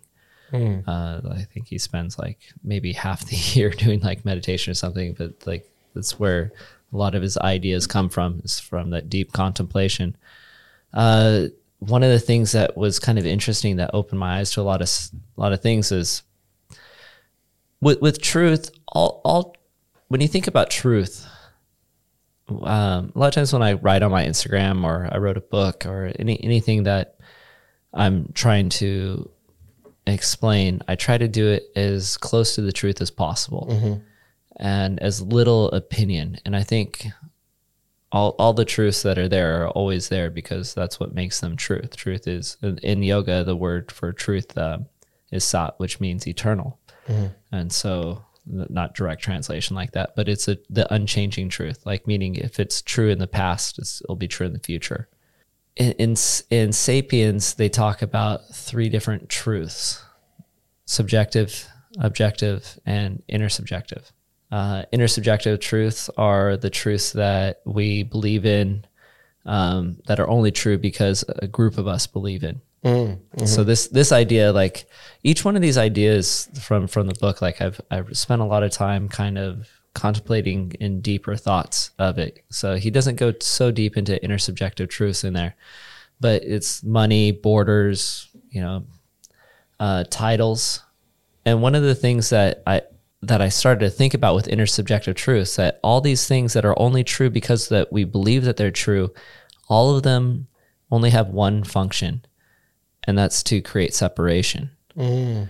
You know, a, a title like doctor or lawyer or president or vice president, whatever it is, like that is to say that this person is as a role or separate, but that role doesn't actually really exist, or that person is not really that thing. It's only there because we say it. It's real borders same thing create separations between countries like there are no no borders when you look from mm. space unless you're in an island you know and then you're bordered by the ocean but Yeah. Uh, indonesian here's an island nation that has a border that's not bordered by the you know bali's borders. It's like that's bali but the island but we're still part of indonesia. Uh yeah or people or money. Like money is one of those great things that doesn't mean anything or crypto. There's there's one that's really does only exist you know because we believe it exists but the more that you have of money or whatever it puts you in different social economical classes and it's and yeah all these things create separation which is really interesting because intersubjective truths are the least true of all the truths because as soon as we stop believing in them they no longer exist. And when you think about it like a separation, when you stop believing in these inner subjective truths, then separation also goes away with it. Mm-hmm. Uh, but do you yeah, think, do you think that one of the beginnings for them was like something like religion? Like when uh, someone with a great charisma comes up and says, "Listen, you guys, if you're not going to believe in this and this God, then it's going to smite you and it's going to punish you and whatever." And these people, "Oh, let's believe it. Let's let's," and then they can kind of convince them, and they continue just pushing their agenda and their rules and like obviously gaining stuff out of these people who they control and who they.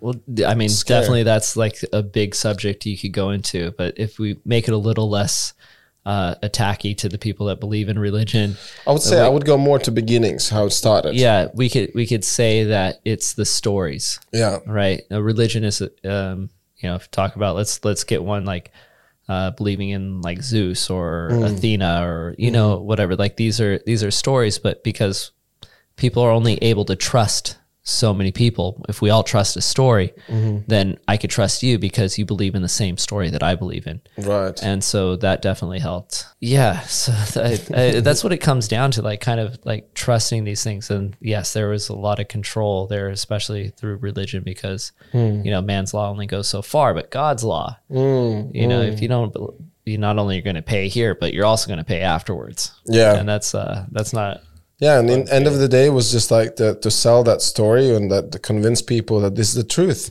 because you know back in the days you couldn't check out all these facts and then like Google and whatever. So you go to church. That's the local place where the smart people or the priest is, the the one person who can read and write in the, in the whole village. I don't know for some reason I'm just going to cave cave very small villages in Eastern Europe, uh, but then yeah, well the priest said then it must be truth. You know. yeah. And you definitely say religion's the intersubjective truth because look at how many religions that are, that people don't believe in anymore that are no longer religions because people stop believing. And so if you stop believing in God, does God still exist? That's a pretty, Exactly. pretty, uh, deep the- theological question Yeah. you know that that people that believe would say of course god still belie- still Yeah. exists but you know if no one's believing yeah anyways don't want to get too deep into that Yeah. one and then like subjective truths and objective truths so th- these are also really important like um i feel like i've talked about these a lot in pod, on podcasts but it, it is something that this has kind of shaped how I look at life in general. It's like objective truth is the truth. It is the absolute truth. And the difficult thing about objective truth is we will never know it. And the reason why we'll never know it is like how we talked about in, in the beginning is we're always looking through through truth through our lens. Mm-hmm. And we can't remove that lens. So our subjective truth is always going to be the truth that we see. And we can only see it from ourselves. And so we'll never see ourselves because we're the ones looking. So we can never see ourselves objectively because it's always going to be through that lens. But this is where perspective, I think tying the whole thing all together comes from is we could step farther and farther away from ourselves then we stop seeing truth as subjectively as as we do. And it's we'll never see objective truth, but at least we could understand that it's there. And I think just that in itself is important enough to try to look for. Mm-hmm. Yeah, that was a that was a powerful book for me in a, in a lot of ways, which is which is interesting because like the majority of the book is just about you know the the history of man and how we came about, but he does bring some very deep questions.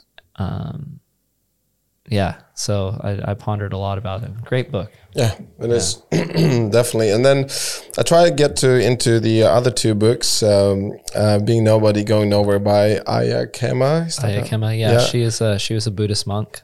Yeah, and the Way of Zen. Uh, but uh, the audio versions what I got, I'm, I'm honestly I could not concentrate. It was monotonous. It was very difficult to comprehend. But if you can just um, uh, tell me a little bit about why these two books. Uh, being nobody going nowhere is yeah it's just it's a just a deep philosophical book on uh, written by a buddhist monk. Uh, kind of a lot of buddhist philosophy and just uh, the path or the journey of understanding the self you know the middle way um, which I, I tend to i yeah, it is. It is maybe a, a harder one, especially. It's not like a gateway book for coming into into this type of philosophy because it requires a bit of kind of like a little bit of knowledge or understanding al- already. Uh, it's like the first time I came to Bali, I went and saw some uh, a Swami talk at the banyan tree, and he has a following here. I don't know if he still talks. This was this is like uh, eleven years ago or so and he was talking about non-duality. And it was the first time i ever heard about non-duality which is crazy because it's it's something that i think about all the time. And like especially being a, yogi or in bali you hear all the time. But if you're not in that scene or in buddhism whatever it's it doesn't make any sense. And non-duality means that there's not two. And the idea that there's not two doesn't, uh, the reason why I say not two is because you can't have one without two. Right. Right. And so that's why they make that dis- distinction. Another way to say that there's not two is there's the whole. Uh, it- it's the, the illusion. So in, in yoga, they talk about Maya. Maya means illusion, that we're separate. And this is going back to like separation, I, I believe, especially in Buddhism. And it talks about a lot in being nobody going nowhere. Se- separation is one of the the roots of suffering attachment and connection. This is a really hard idea for most people to understand because it's our nature to be attached to things. If I'm attached to things, am I attached to something? I want it to make me happy. So I don't want it to change. And if it changes, then my happiness changes with that. And so, like we were talking in the break, we both recently lost our, our fathers. And so, you know, we're attached to our fathers, to mm-hmm. being, you know, this it's my dad. Mm-hmm. He's going to be there when I get married, when I have mm-hmm. kids, and all these all these things. And now he's gone, and so he's not going to be there for any of those things. Mm-hmm. And so you we we both lost something with that, and that's the attachment. And you, when you have that, then you that there's a bit of happiness that goes, and you feel a loss from that separation. But I don't know if you feel this yet or not, but I, I definitely do. Like after my father being gone for for it's um, I guess it's been a year and a half now. I feel what's left, which is the connection, and this is what it like. We're different, but we're not separate, and we only feel separate because we have this subjective point of view.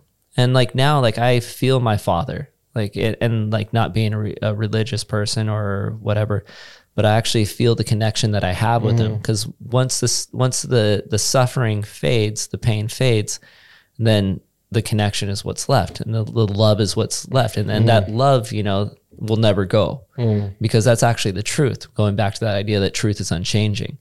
And so this is kind of this has helped me even more understand the, this idea that we're we're not separate. We're all connected. Like I I truly feel my father. I don't know if Yeah, Yeah. I was just wanting to say that definitely there's so many cases um, uh, like on everyday thing. I would say, oh, how would my dad would deal with this? Oh, he would actually do this. Should I do that? Do I think the same way? Yeah, and this time I can.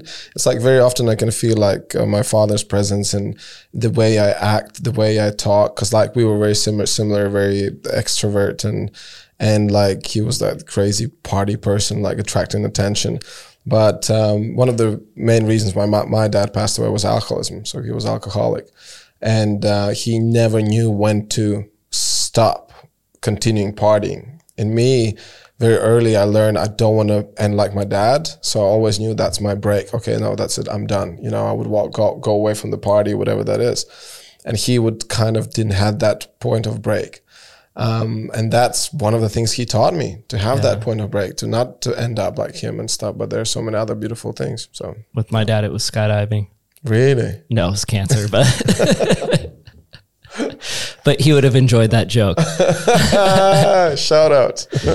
yeah so so this yeah connection is what is real it's the attachment that's that's not real and so this idea that we're we're not we're not separate we're not different it's whole you know we're all one um but that's i mean that's one that i'm still playing with and contemplating uh, this I, this idea of non-dualism, and I think the important thing with any philosophy is when we when we take a philosophy, you look at it and, and you say like, how is this useful?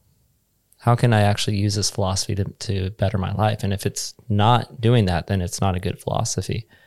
But I found with this non-dualism, like this idea of like seeing you as me and me as you is, is, is really helpful. It opens you up for compassion, for love, or diminishes suffering. It, it's, um, it helps you understand people because you essentially we're all the same. You know, Yeah. like I said in the beginning, you know, if you, when you listen to someone's story, why stories are so captivating uh, is because we see ourselves in those stories. They make sense to us because a good story captures the the human condition, and since we're all humans, we're all sharing that condition. Yeah. Yeah, um, good book. Recommend reading it, especially if you want a, a little bit deeper into it. It is a it is a challenging one.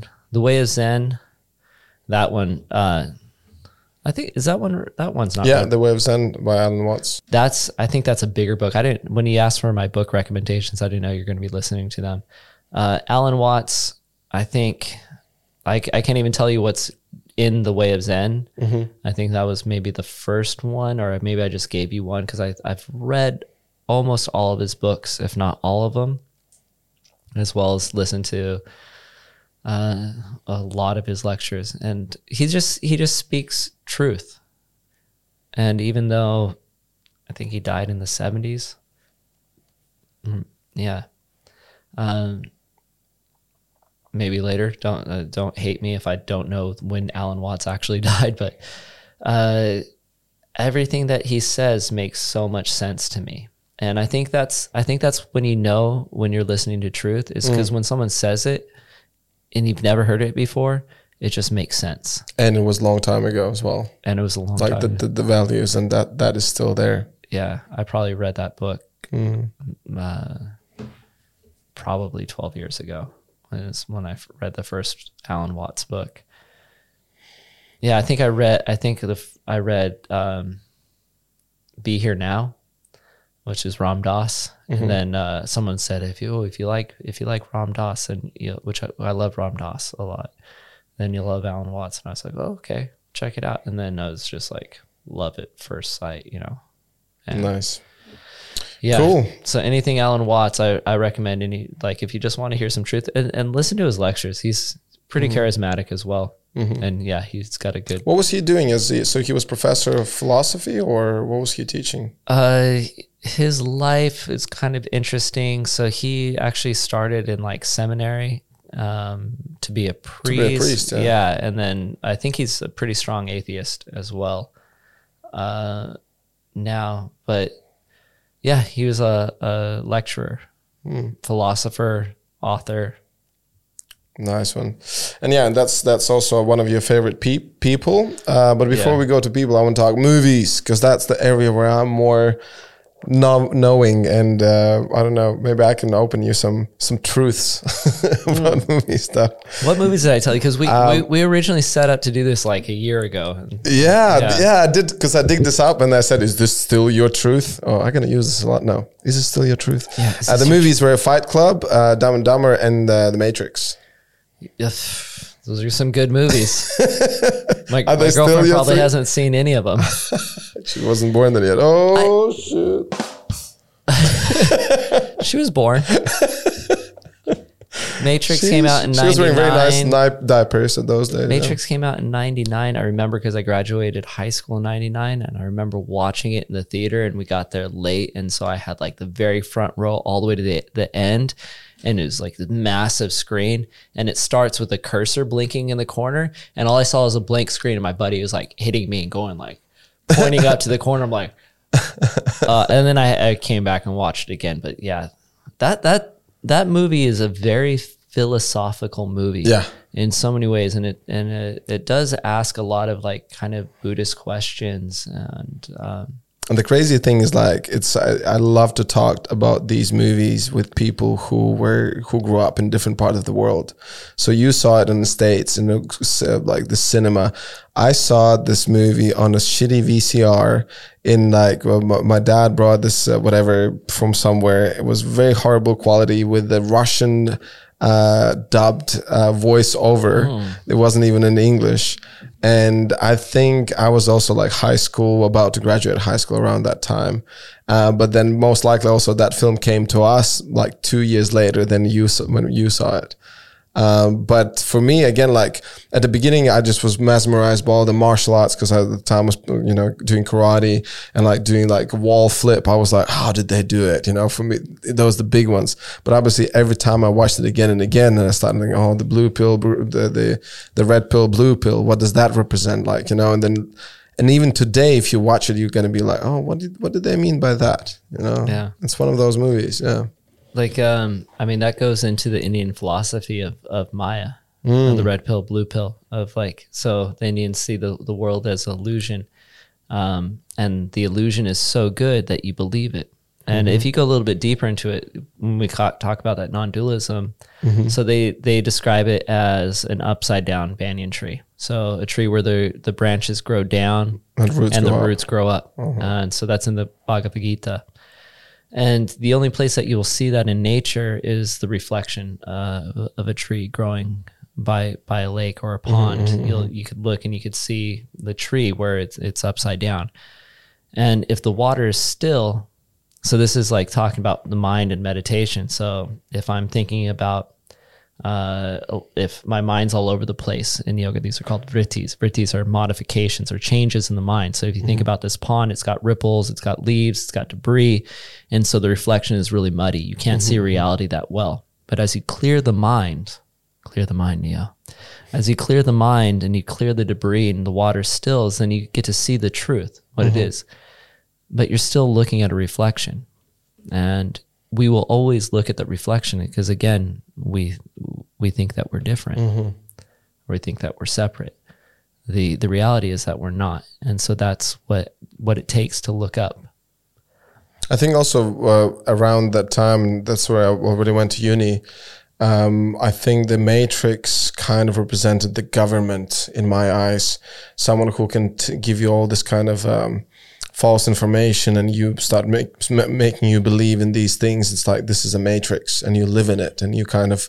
That was the first time when I started thinking that way, and it's such a like a, a thought provoking film, and and it's amazing how you know, it just went like a wildfire around the world, and people start kind of thinking about this stuff. I remember all the ads uh, going up for it was like, "What is the Matrix?" It was like this very ambiguous kind of thing, and so there's all this like, "What's the Matrix? What is the Matrix?" You know, um, yeah, So Dumb and Dumber, uh, the first time I saw it, I was like, "What the hell is this?" Like growing up with uh, Russian uh, kind of comedies, which were always had like very like a deep thought and like very smart uh, sense of humor kind of thing. I was like, "What the hell is Dumb and Dumber?" But that was classic. It would, you know, it was kind of. Now when I watch it, I was like, "Oh yeah, I can appreciate a lot of that stuff." When as a kid, I didn't understand. And Jim Carrey, like for me, it's huge. And the, the what was the other actor's name? uh, Jeff Daniels, Jeff Daniels. Have you seen him in a film Newsroom, the Yes, TV series? Yes, he's so good. It's so good. And the craziest thing, I. I ever seen him only in Dumb and Dumber, and now I've seen him in Newsroom, like this eloquent, like coherent uh, news. rep- uh, It's Yeah. like what? Yeah, dumb and dumb. You mean you've had two pairs of gloves? You've had an extra pair of gloves this whole time? I haven't seen the movie in forever, You still and can I quote can it. still I still make so many quotes. Yeah. And then the last film, Fight Club. Um, Fight Club, Yeah, just so good. Fight Club. well, One cool thing, what I can say from as a stu- as a stunt stuntman, I was working with um, Helena Bonham Carter. Yeah, uh, on Alona Home, uh, Enola Holmes too. She was playing the uh, uh, Enola is the the sister of the Sherlock Holmes, yeah, and she was playing the mother. So we did this pretty cool fight scene where obviously uh, my ass got beaten up by Enola Holmes, and uh, so she was uh, she was there, Helena, and um, like on a set, we're like three days. And uh, she's just such She's a cool, married to Tim Burton, right? lady. Yeah, yeah, yeah, yeah, Yeah. And then apparently they live in separate houses or something. Oh. Like, cause my first, very, very first film I ever worked was with uh, on with Tim Burton, but I was extra. I was just getting uh, to uh, to qualify for to get on uh, British Stunt Register, and you need to do the um, those days of extra days, certain amount, and then you can qualify. And I remember I was falling asleep on that Ferris wheel or something. All that extra stuff. It was boring. But an- anyway, so Helena, she was like yeah, the, most of the stunt guys around were like, oh my god, she's like this, this big actress and stuff, and I didn't really didn't click the dots. Who who is she? And I was just very chill. And actors feel that so well. best best line in Fight Club. I haven't been fucked like that since grade school. oh my god, The- that's like what that's like one of the funniest. I it, I don't. It actually might even be an outtake from from it. I don't even know if it's in the movie or if I just watched it like in one of the extended director's cuts, or whatever. But but, but when Brad Pitt's like, yeah, she says some really fucked up shit in bed, and she's like, yeah, I haven't been fucked like that since grade school. He's like, what? I think one of those movies where, oh, the that's also has a lot of like philosophical uh, uh, aspects of it as well, which is kind of funny. I mean, Dumb and Dumber doesn't really so much; it's just stupid, which plays to like my the stupidness. Like I'm a stupid person, uh, and I like stupid things. Yes, thank you. Uh, but Fight Club, Fight Club is really like has this theme of like what is it what is it like to hit rock bottom you know you're not a beautiful and unique snowflake you're the all-seeing all whatever shit of the world kind of um yeah and it was i don't know it like i think also at the age you know it was, was uh, pretty young when it came out and when i saw it and everyone wanted to start a fight club and it was just it was so cool with brad pitt and edward norton just yeah Brad Pitt's uh, physique was insane, yeah just it- just like in Snatch. and Snatch, dude. Yeah. Snatch, Snatch made me want wanted to get. That's actually why I'm covered in tattoos. Is because that movie Snatch. Yeah, Brad Pitt's all covered in. Don't don't tell anybody. I should, should never admit that to anybody. Um, Brad Pitt. because there's much deeper meaning to it. no, no. My, my I actually I've covered up almost all my tattoos with other tattoos uh, that have no meaning. Hmm. They don't really have meaning. I mean, I have some little meaning things, but I didn't want to have meaning to my tattoos anymore because my old tattoos had meaning. I still have one on my back that I'm going to cover up that has meaning that I don't tell anybody about. but yeah, hitting rock bottom, which I think uh, like it, it showed itself later in my life like when i i think one of the reasons why i tried so hard as a as a yoga teacher is because when i really just trained my life to be a firefighter paramedic that was my career and had like this little bit of yoga teacher thing on the side. And when i lost my job i had just bought a house which i couldn't afford so i rented i didn't lose the house but i i had to move out of the house because i couldn't afford it so i rented it out and it just really felt like I was kind of like worked towards all these things. It was definitely not rock bottom. I could have gone way lower. yeah, yeah, yeah. Uh, but but for me, it was like I I needed to have basically the safety net pulled out from underneath me. That it was either like sink or swim kind of thing.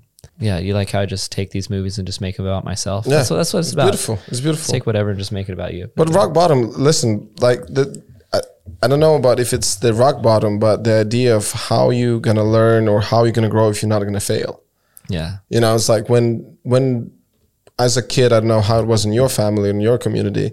In our community, if you're failing, that's bad. You're a failure. You know, no one ever said like, "Oh yeah, try. You fell. That's it. Continue. The next one is gonna work." We never had that. you only There was- fail if you give up. Yeah, and they mainly would say like, "Hey, listen, listen. Probably you should stop. You've been failing too much, or whatever." You know, and like, can we say the rock bottom is failing as failing? It's just a really big failing, right? I mean, everything in life happens in waves. There's, uh, as Alan Watts, to quote Alan Watts, it's peaks and troughs. So the peak is, the, the, the difficulty is with either the peak or the trough is you're usually never at the peak or at the trough. You're usually on one way. You're either on your mm. way up or you're on your way down. Down, right? And you, you don't usually recognize when you're when you're at either the, the top or the bottom. Mm-hmm, mm-hmm. And so it's a little bit scary to be on the way up. Mm. Because if you're on the way up, you know you're eventually going to be on the way down. you know, because that I mean, look at the stock market, look at everything in life. That's that's the that is the nature of life is to move in waves. Uh, but as long as you understand that that where you are on that wave, that it's it's whether it's on the way up or the way down, that's going to change. You know, the fundamental uh, rule of the universe is that everything is always changing, continuously arising and returning to source. What was the other saying that uh, this uh, this too shall pass? This too shall pass. Yeah. Yeah, and doesn't matter good. or shall pass. Yeah. Um, so,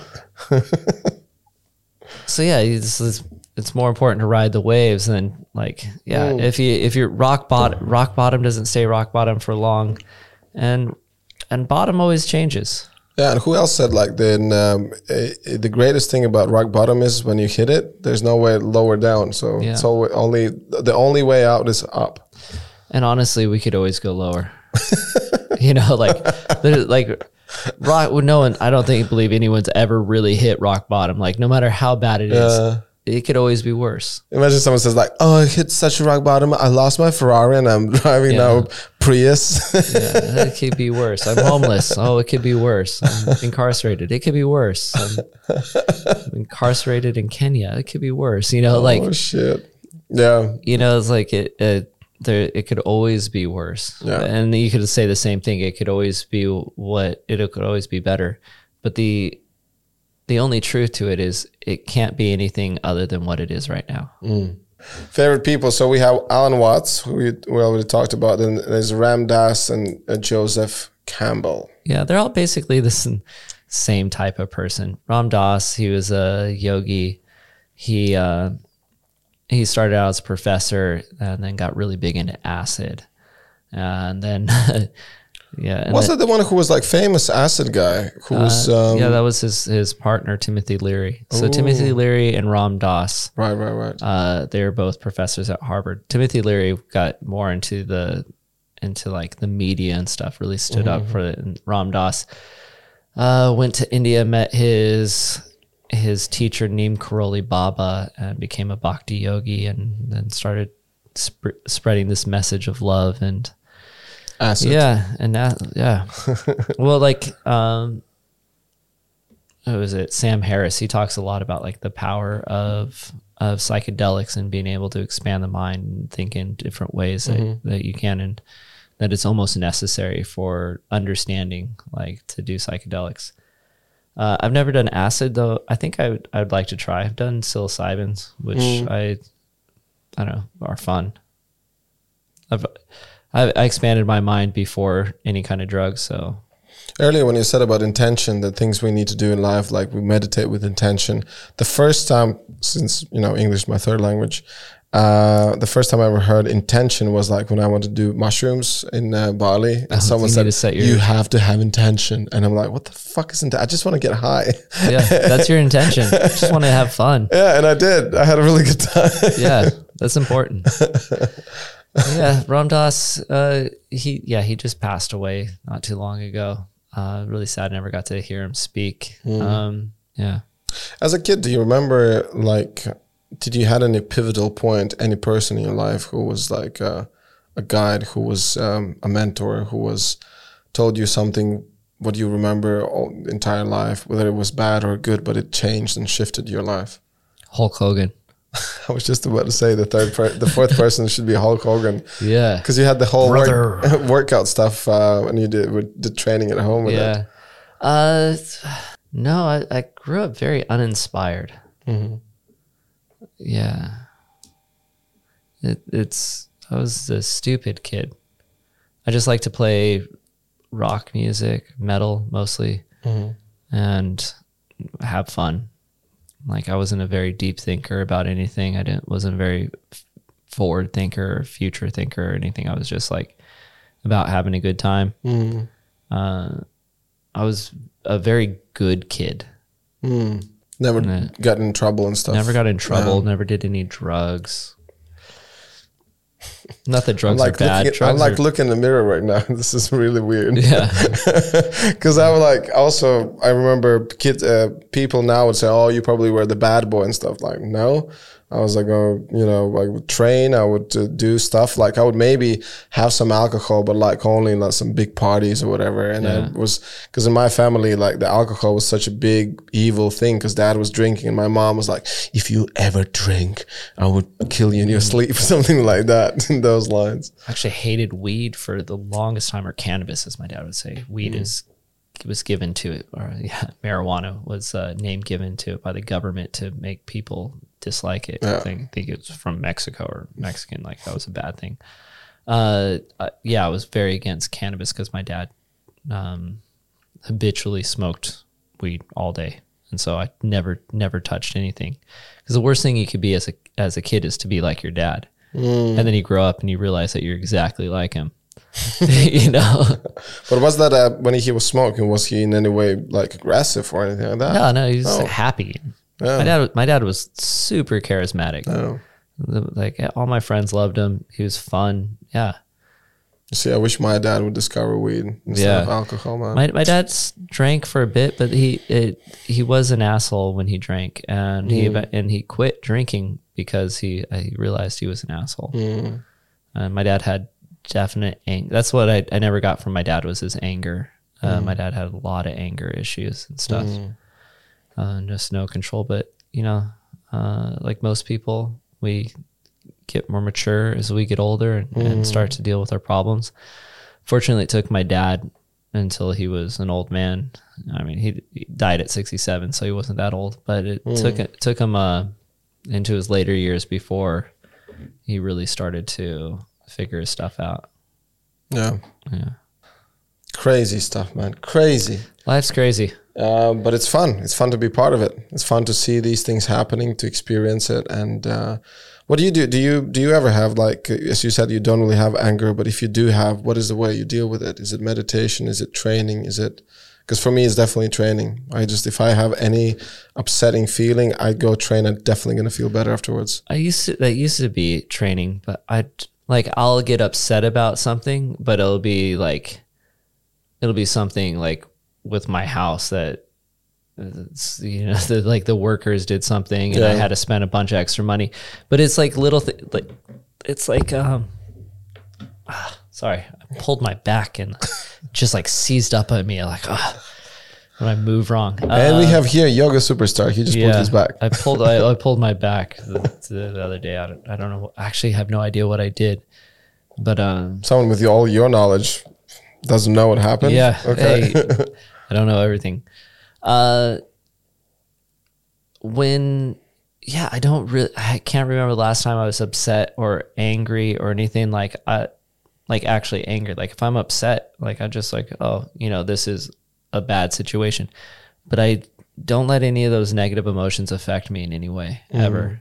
Like it never never la- It's like oh this sucks, okay, and then yeah. Yeah. yeah so i don't i don't need to i don't need to deal with any of them i don't i feel like i used to but i've been doing this work for a long time on myself and i think it works which is nice you know never never get advice from the person that's like oh this is how you do it but they're still like doing the oh, same yeah. shit you know Oh, yeah.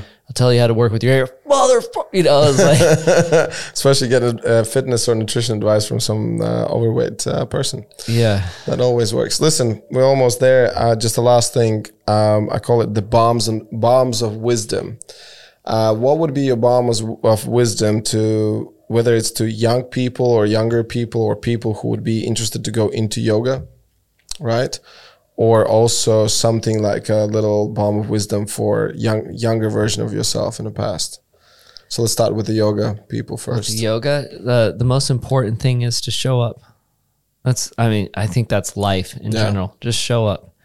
Don't worry about being good. Don't worry about being bad. Don't judge it. Just be there. Everyone's a beginner. Uh, uh, there's a, a famous quote by um, this person uh, winnie the pooh I thought you just said I need I need to poo. no, Okay. no, Winnie Winnie the Pooh. He's a he's a lovable bear that Yeah, likes yeah, honey. Um, yeah, this is a, one of a quote by him like where where should we start? I don't know. How about the beginning? Yeah, yeah, yeah, yeah. And it, and it's like such a simple idea. Like we all start at the beginning, so Right. don't be afraid to be beginner. Mm. And also, a beginner is just a label, and only it's only real because you believe it's real. Perfect. Uh, yeah. What was the other question? Younger version of yourself. Younger version of myself. What would I say to myself as I was younger? Yeah, I just said like, what would be your kind of little suggestion or what little like encouragement if if you would be the mentor? I told you you never had that mentor when you were younger. Hmm. Because it's a weird concept. Like if you would see yourself just a younger version. Yeah, I would say get started in yoga earlier.